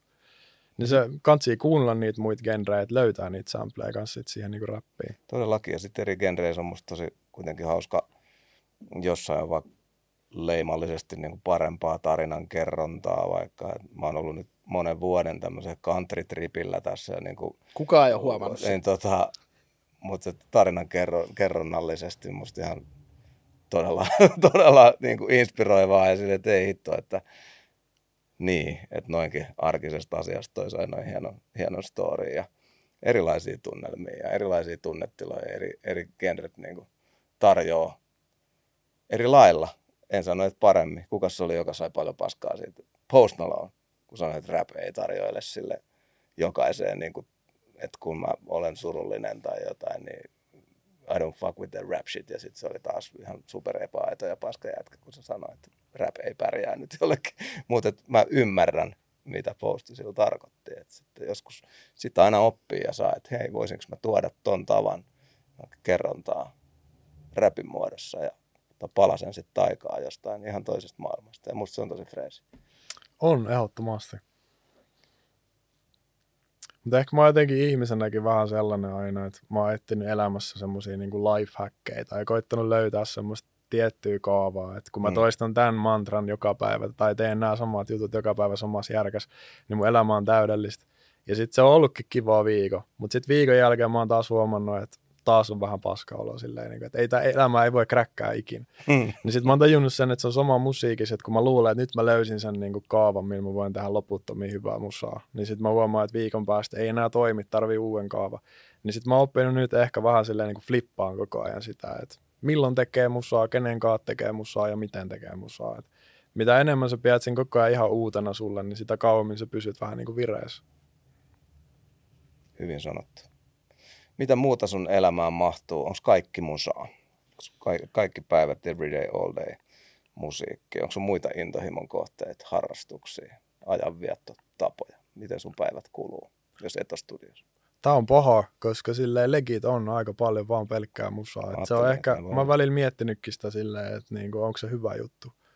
Et 99 pinnaa kaveriporukasta, mitä mä näen, niin ne kaikki tekee musaa. Mm-hmm. Ja sä oot siinä samassa kuplassa koko ajan, etkä oikein saa niinku semmoista virikettä mistään muualta, uusia näkökulmia. Mutta silleen joo, ei mulla niinku, ei mulla niinku muita harrastuksia ole. Et joskus junnuna mä harrastin jotain tota, kuntonyrkkäilyä vähän aikaa, sitten pelasin säbää jonkun aikaa jossain joukkueessa, en ollut kummaskaan hyvä. Ja tota, uh, mitäs muut? No silloin junnuna siihen aikaan, kun mä aloin tekemään niitä biittejä, niin siitä tuli kyllä niin kuin painttaaminen, graffitit ja siis tämä juttu. Ja se nyt on jäänyt vähän vähemmälle, mutta kyllä silleen, mä puhuin niistä juurista aiemmin, että ei pidä unohtaa niitä juuria, niin mulla on vieläkin se, että kerran vuodessa pitää käydä piissimaalaa johonkin, niin kuin, että muistaa, että mistä tähän tultiin. Että niin kuin jotain tommosia pieniä, mä oon tykännyt aina piirtää ja sille ollut visuaalinen ihminen, mm. niin tota, ehkä se on silleen yksi oma jutuista, omista jutuista. Siisti. Neljä elementtiä nostaa edelleen päätä. Kyllä. Joo, jep. Kyllä, kyllä. Niin, tähän musiikin kuunteluun liittyen, niin meillä oli hyvä keskustelu tässä, kun kamerat oli pois päältä, että oman, oman musiikin kuuntelusta. Jep. Mm. Ja kuinka paljon kuuntelet omaa musaa? Jos mä olisin kuulaa ja mä sanoisin, että en mä kuuntele sitä sen jälkeen, kun se on tullut pihalle, mutta mun täytyy myöntää, että mä kuuntelen tosi, tosi, tosi paljon silleen omia biisejä. Se on rehti. Jep, mutta mut mä en kuuntele niitä silleen, niin kuin, että ai vitsi, onpa hyvä biisi. Mä tykkään mun musasta enemmän kuin muita. Pullistelee peilin, ei kuuntele omaa musaa. Ei, mutta mä analysoin sitä koko ajan silleen, niin kuin, että miksi tämä juttu toimii tässä biisissä, miten mä voin tehdä tämän uudestaan ja niin kuin kaikkea muuta, mutta että kyllä välillä just kun tulee se Spotify Wrapped-juttu, niin sillä ei sitä kehtaa jakaa, kun siellä on niin kuin oma nimi ykkösenä, koska ei jengi ymmärtäisi, vaikka mä yrittäisin selittää. Tuota mä, mä, niin, siis seli, mä, seli. Mä, mä, voin, mä voin lähteä tähän samaan kelkkaan, että mulla on ollut monta vuotta Spotify Wrappedin Top Famous niin kuin yksi tai kaksi omaa biisiä. Ja Ymmärrän. ei, ei, ei, ole, ei, ole, ei sitä ole viittinyt jakaa silleen, no niin hei. Oletteko te sitten sellaisia, että kun se tuote on käsistä pois, niin kuunteletteko te sillä korvalla, että vittu kun tonne jäi, mä haluaisin korjaa ton vai että se ana- analyyttinen arvostelu ei ole sitten sellaista kuitenkaan, että vitsi, että jäi, että olisi toi snare voinut olla, olla parempi tossa. Että ei se, kyllä, koska ei sitä päästetä ulos, no niin, kun siitä niin. ollaan silleen, että nyt se on siinä ja nyt vaikka mä kuulisin enää jotain, niin sillä ei ole väliä. Joo. Mun täytyy aina tehdä toi päätös ittenikaan, että nyt se on siinä ja jos, jos joku ärsyttää tämän jälkeen, niin sitten se jää sinne. Siihen Joo. mä en enää koske. Että ei, ei kyllä. Vahva sama. Ja tietenkin aina kun kuuntelee vaikka vuosien jälkeen jotain, palaa johonkin vanhaan omaan biisiin, menee kuuntelee, mitä on tehnyt viisi vuotta tai kymmenen vuotta sitten, niin aina sieltä löytyy juttuja, mihin, mitkä nyt tekisi ihan eri tavalla. Et hmm. Tietenkin, mutta ei, ei, sitä, ei sitä silleen. Mutta mä en tiedä, te samaa mieltä, mutta kun te saatte, tekin saatte varmaan teidän masteroijalta sen Vavi-masterin, mitä te hmm. kuuntelette, niin silleen Kuulostaako se vähän paremmalta sieltä Spotifysta kuitenkin sit myöhemmin, kun se on vähän kompressoidumpi se soundi ja silleen niin kuin vähän jotenkin niin. pehmeämpi. koska musta tuntuu, että se biisi sound on aina paremmalta sit sieltä Spotifysta kuin työpäivältä. Ihan hyvä kulma ja, ja mä en varsinaisesti kuuntele kauhean paljon omaa musaa. Meillä sitten vaikka niin kuin, niin kuin muksu saattaa, saattaa kuunnella, kun se on sitten tykästynyt aina odottaa, että koska tulee iskä uusi uusi, niin kuin, että voi Spotifysta soittaa, että se on aika sööttiä, mutta että et hänen toimesta ehkä sitten soi meillä mun musa enemmän, mutta tota, että mä oon usein niin loppu siihen, että mä en tykkää yhtään siitä vaikka jälkihinkkaamisesta, kun tulee version 32 tuohon noin, ja että en mä osaa mun niin kuin paskakorvilla erotella jotain nyt, että paraniko tämä, eikö mä oon jo niin loppu, että sille ei enää oikeastaan halua sitten soittaa, mut julkaisupäivänä aina.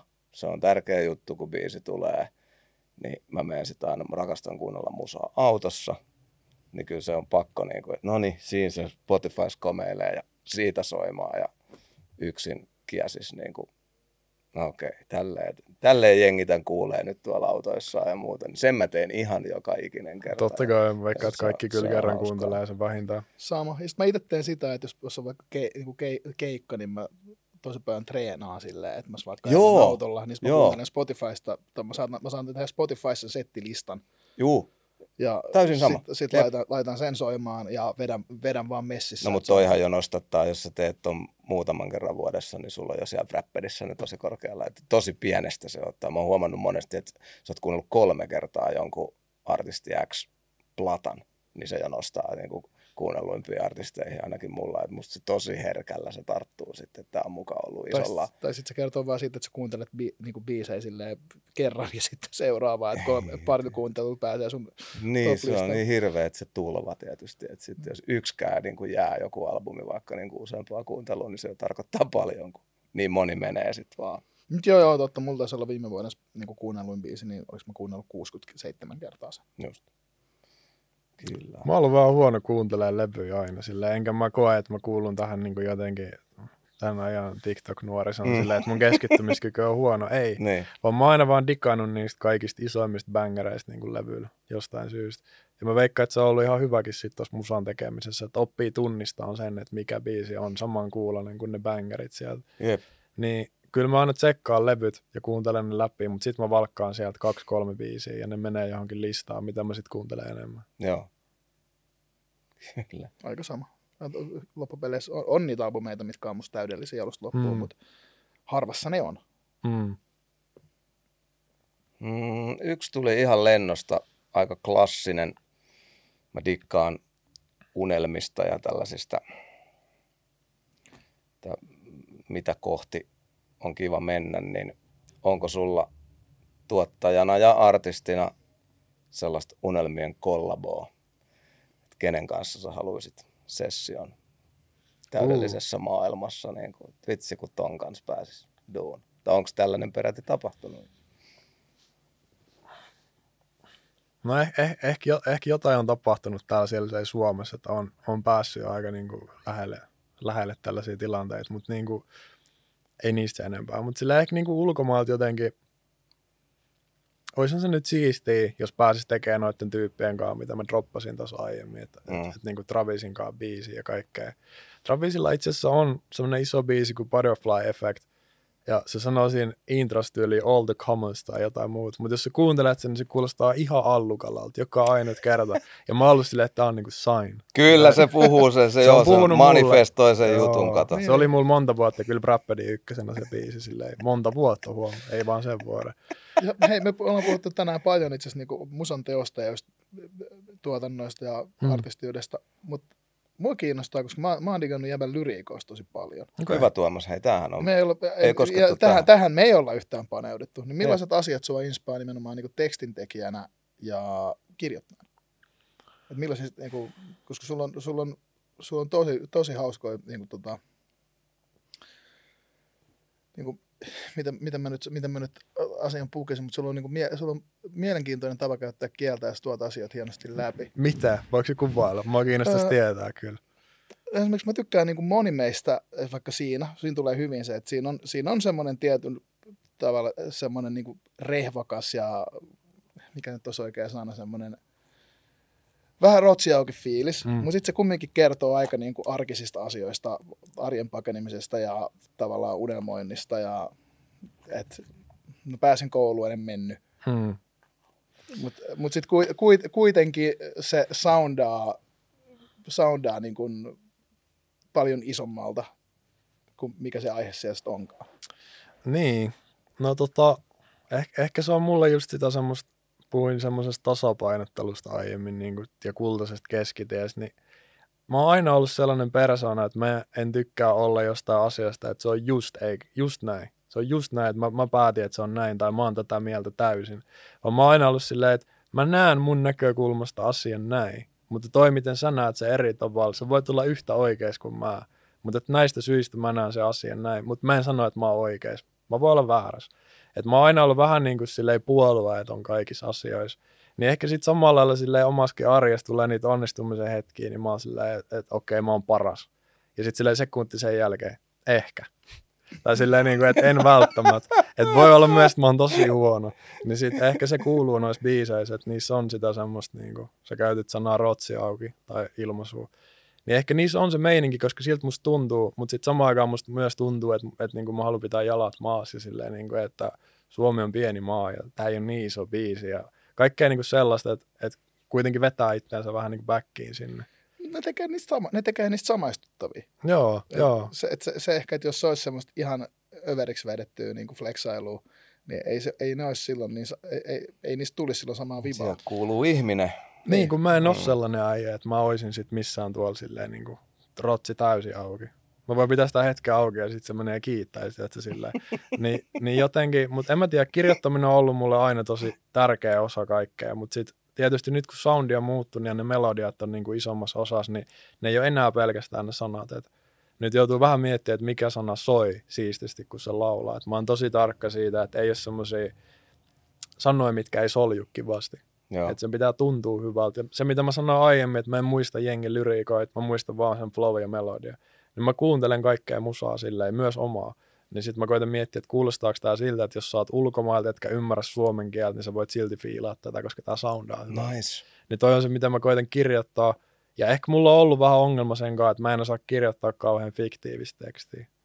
Et Sama. jotain pitää tapahtua elämässä, että mä voin niinku kirjoittaa siitä, siitä sit niinku biisi. Sama. Nyt mä oon vähän koittanut päästä siitä eroon, ja kaikilla on värikynää, mutta mä vaadin aika vahvasti kyllä, että niinku siinä on joku oikea story taustalla mm. aina. Joo, johonkinhan. Tai ainakin on vaatinut aiemmin, että se on ollut niinku ehkä silleen vaikeaa, mutta sitten ehkä se on myös tehnyt hyvää musaa, en tiedä. Joo, toi on mulle henkilökohtaisesti niin kuin tosi iso, iso pala puurtavaksi ja silleen niin kuin ikä, ikävä niin kuin olla semmoisessa jumis. Toiset osaa mennä rooleihin ja olla, olla kertojan äänenä, kertoo jostain ja mulla on tosi omakohtaista ollut aina ja silleen mä siitä niin kuin pidän eniten. Mm. Mutta sitten on tosi, että saattaa olla vaikka joku aika hauska konsepti, mistä voisi vois tehdä.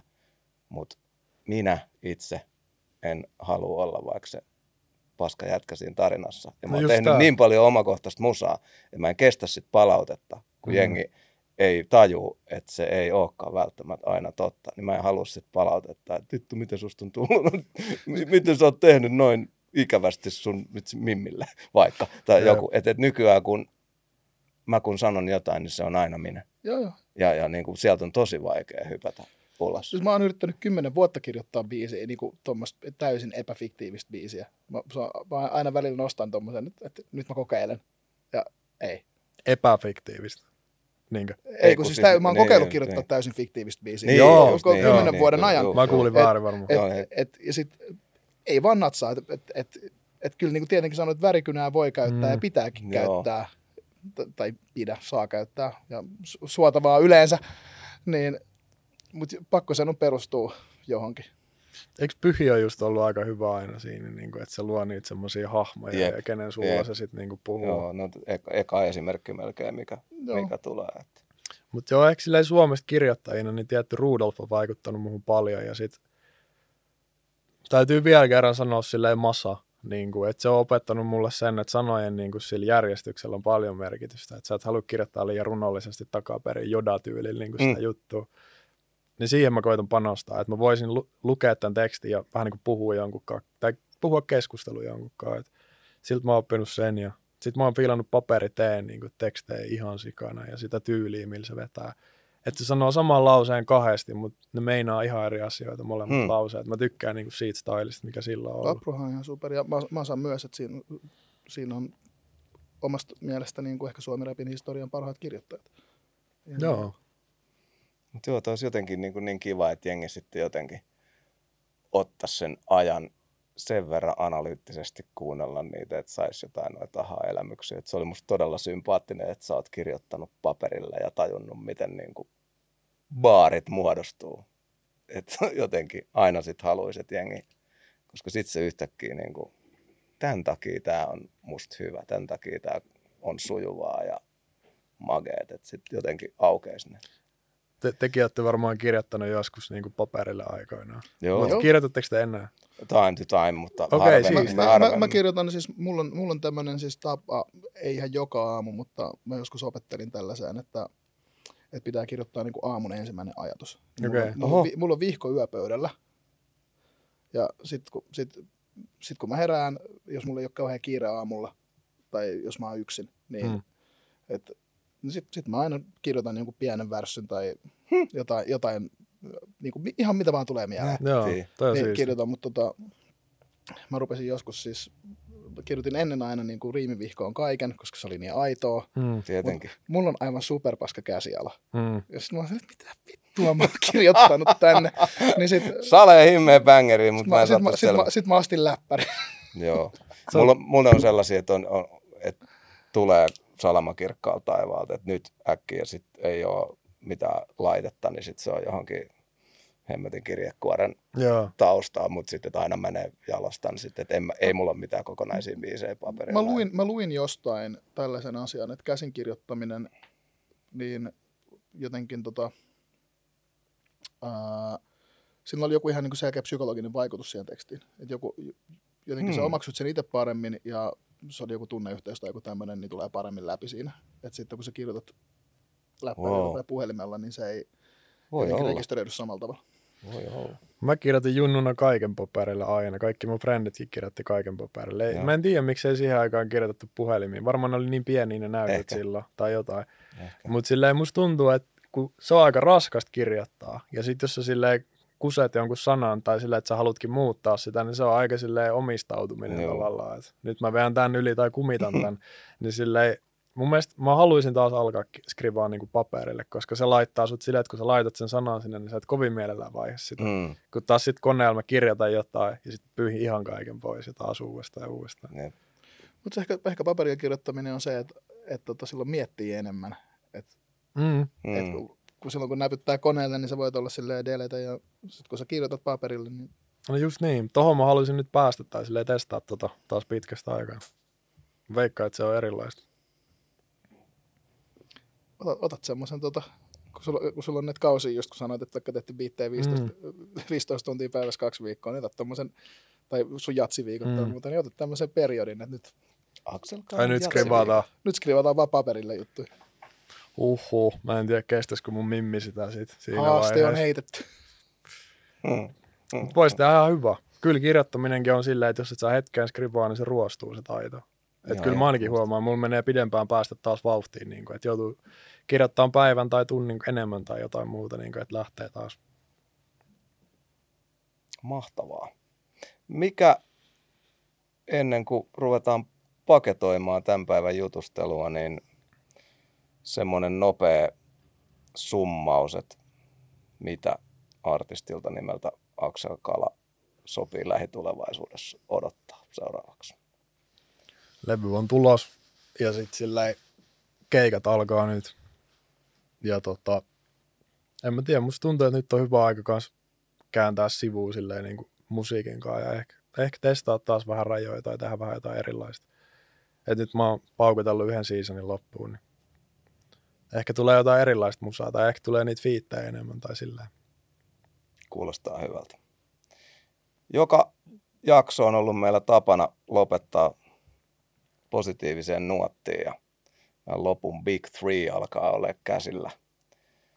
Kiinnostaa suuresti, mitä jätkät on poiminut, poiminut tänään nostettavaksi positiiviseen valoon ja ehkä me mennään kuule vieras ensin.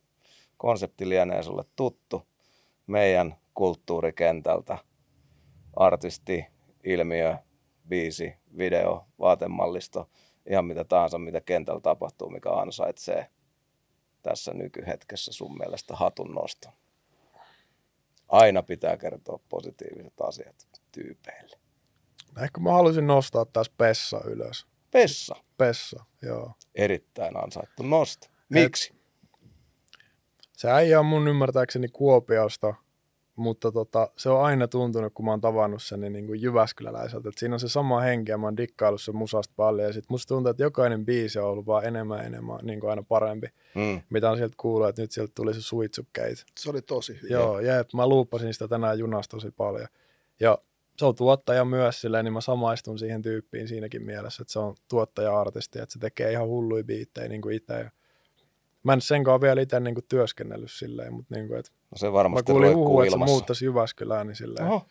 No niin. katsotaan päästä studioon sen kanssa. Mutta mut siihen mä kyllä betsaisin aika paljon silleen, että silloin, mä tiedän, se R&B-soundi on jotenkin raikas tuulaus tähän päivään nyt, kun on tota rappia ja Marcelle Bouncea ja kaikkea muuta. Jota mä by the way vihaan sitä genreä, mä en tykkää siitä Bouncesta. Mutta silleen, niin se on jotenkin freshi. Hyvä. Että Pessalle pisteet. No niin. Tupi. Mä haluaisin, mu- voiko nostaa kaksi? No, no anna nyt mennä. Saanko Nyt se on Big Four. Kaksi? Saanko nostaa kaksi? No nosta nyt sitten. Ää, haluaisin nostaa ensiksi Matti Kaasin kasilevyn. No niin. Se Todella, kova todella, to, todella hyvä. Todella hyvä. Uh, tykkäsin huomattavasti enemmän kuin vaikka Töölön ketteräjutuista. No Mä, niin. mä en ole niin grimin, grimin ystävä ja musta uh, Matti on ollut aina hyvä räppäri. Niin nyt jotenkin tästä soul-meiningistä digaan tosi paljon. Joo, ja kova punnerus Indiana tietysti joo puura, tod- to, niin tod- todella vahvaa toimittamista alusta loppuun asti. Ja sitten mä haluaisin nostaa Samsonin ja Rosin tota, Aivan. tota EPn. Joo. Ja varsinkin Hyvä voittaa nimisen biisin. Se oli ihanaa musaa. Siis joo, ei, ei, ei, ei, ei, ei, ei, mene, ei mene räppi, on, siinä- on siinä ehkä Joo. vähän viboi. Mut siis Kyllä Sami vähän räppäilee. vähän räppäilee. Joo. Silleen tommonen, jos nyt saa käyttää näitä termiä urbaani, niin tommonen urbaanimpi eh, tota, Iida ja Kalle henkinen, Aika hyvin henkinen sanottu. juttu. Aika hyvin Et, sanottu. tota, jos Iida ja Kalle löytäisi rumpukoneen, niin sit se olisi niinku tavallaan, Kova. se olisi vähän, vähän siitä, mutta siis mä nautin ihan tajuttoman paljon siitä. Ja sitten sekin on indie-juttu ja musta tuntuu, että jäänyt vähälle huomiolle, niin tätä pientä platformia, mikä meillä on, niin haluan käyttää siihen, että, Joo. Että vitun ihmiset kuunnelkaa hyvää musaa. Kyllä, hienoa, hienoa työtä.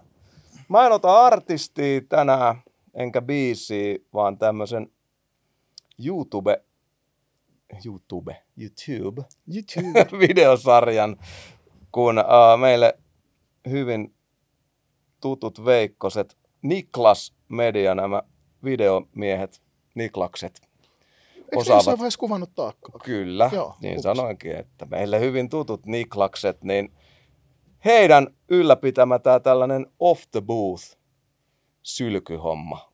Oletteko törmännyt? Joo. Tämmöinen videosarja, missä Se on artisti aika alastomana keskellä fokus, fokus tota, sylkyyn tai lauluun tai mitä tiputtaakaan, mutta jotenkin musta sellainen freesil tavalla tukee tällaista, tai panee katsojan, kuuntelee barsseja. Siis se, se on Ja- siisti. Siinä on, on niin kuin lyriikat framilla ja jotenkin Pakko, mua san- on kiehtonut. pakko sanoa, että Lukaksen veto siinä on ihan hullu. Se oli, Ihan se oli tosi törkeä- ihan hyvä. että Siinä on, kova. mä en ole edes kattonut kaikkia, mutta muutamat, mitä on siikannut, niin on ollut tosi hyvin. Pitää kahlaa ne kaikki, kaikki läpi ja jotenkin viihtynyt hirveästi niiden parissa. Siis, mä, mä, mä, toi on eka tommonen, niin kuin, kun mä, mä, rakastan tätä Jenkkien radio freestyle Mm. Niin siinä on palanen sitä. Niin, niin. Joo. ja toi, kun mä just katoin niitä, mietin, että hitto toi olisi kiva mennä tekee itse. Niin, siis tietysti LA Leakers. Niin. put you on the spot. Ja siitä niin. Joo, mä rakastan, rakastan tuota kulttuuria, niin to, to, tommoselle olisi tarvetta. Niin Ainoa- on ollut kysyntää ja tarvetta. Ainoa kundeille terveisit, että se olisi vielä freesimpi, että se olisi NS Live. Että se taitaa olla synkkä hommaa. Mutta ymmärrän senkin niin kuin pointin, mikä, mikä siinä on. Ja sitten just to, jos on vaikka niin kuin tosi efektoitu artistin yleisote, niin se on ehkä vaikeampi toteuttaa sitten siinä. Voi olla, ja niin kuin näin, mutta anyway, super dopea ja viihdyttää. Haluaisitko mennä räppään sinne? Kyllä mä voisin esimerkiksi jonkun sen uuden jonkun Bars-vetosen biisin kanssa mennäkin. Siitä muuten tuli mieleen, että olisit sä halunnut rapata, räpätä meille. tämän? fam, sorry, ei natsaa. Silleen, mä, mä en ole ikinä ollut niinku freestyle, freestyle äijiä ja sitten jotenkin niinku semmoinen extempore esiintyminen jossain, niin se on aina ollut mulle niinku aika, ei, ei. Keskusteluidemme pohjalta ymmärrän. ymmärrän. Jengi sieltä taas nyt itkee ja suree, mutta Me voidaan järkkää jotain. me ollaan. Tupin kanssa sovittu, että kaikilta me kysytään. Ketä ei pakoteta, mutta seuraaville taakan vieraille, niin pistäkää korvan taakse, että se kysymys kuitenkin tulee. tulee. Mutta no hard feelings, täysin ymmärrettävää. Ja kun yleensä on välillä kysynyt, että, mi- että räpätäänkö me joskus, niin kuin, Räpätäänhän varmasti räpätään. niin, joskus. Sitten, sitten kun tehdään, paketoidaan kausi, niin voidaan räpätä. Esimerkiksi, kyllä. Räppääminenhän on merkittävän hauskaa toimintaa. Uh, ennen kuin hyvästellään Aksel Kala, kiitellään vuolaasti tästä vierailusta, niin viime jaksossa, Tiihosen jaksossa, Kyllä.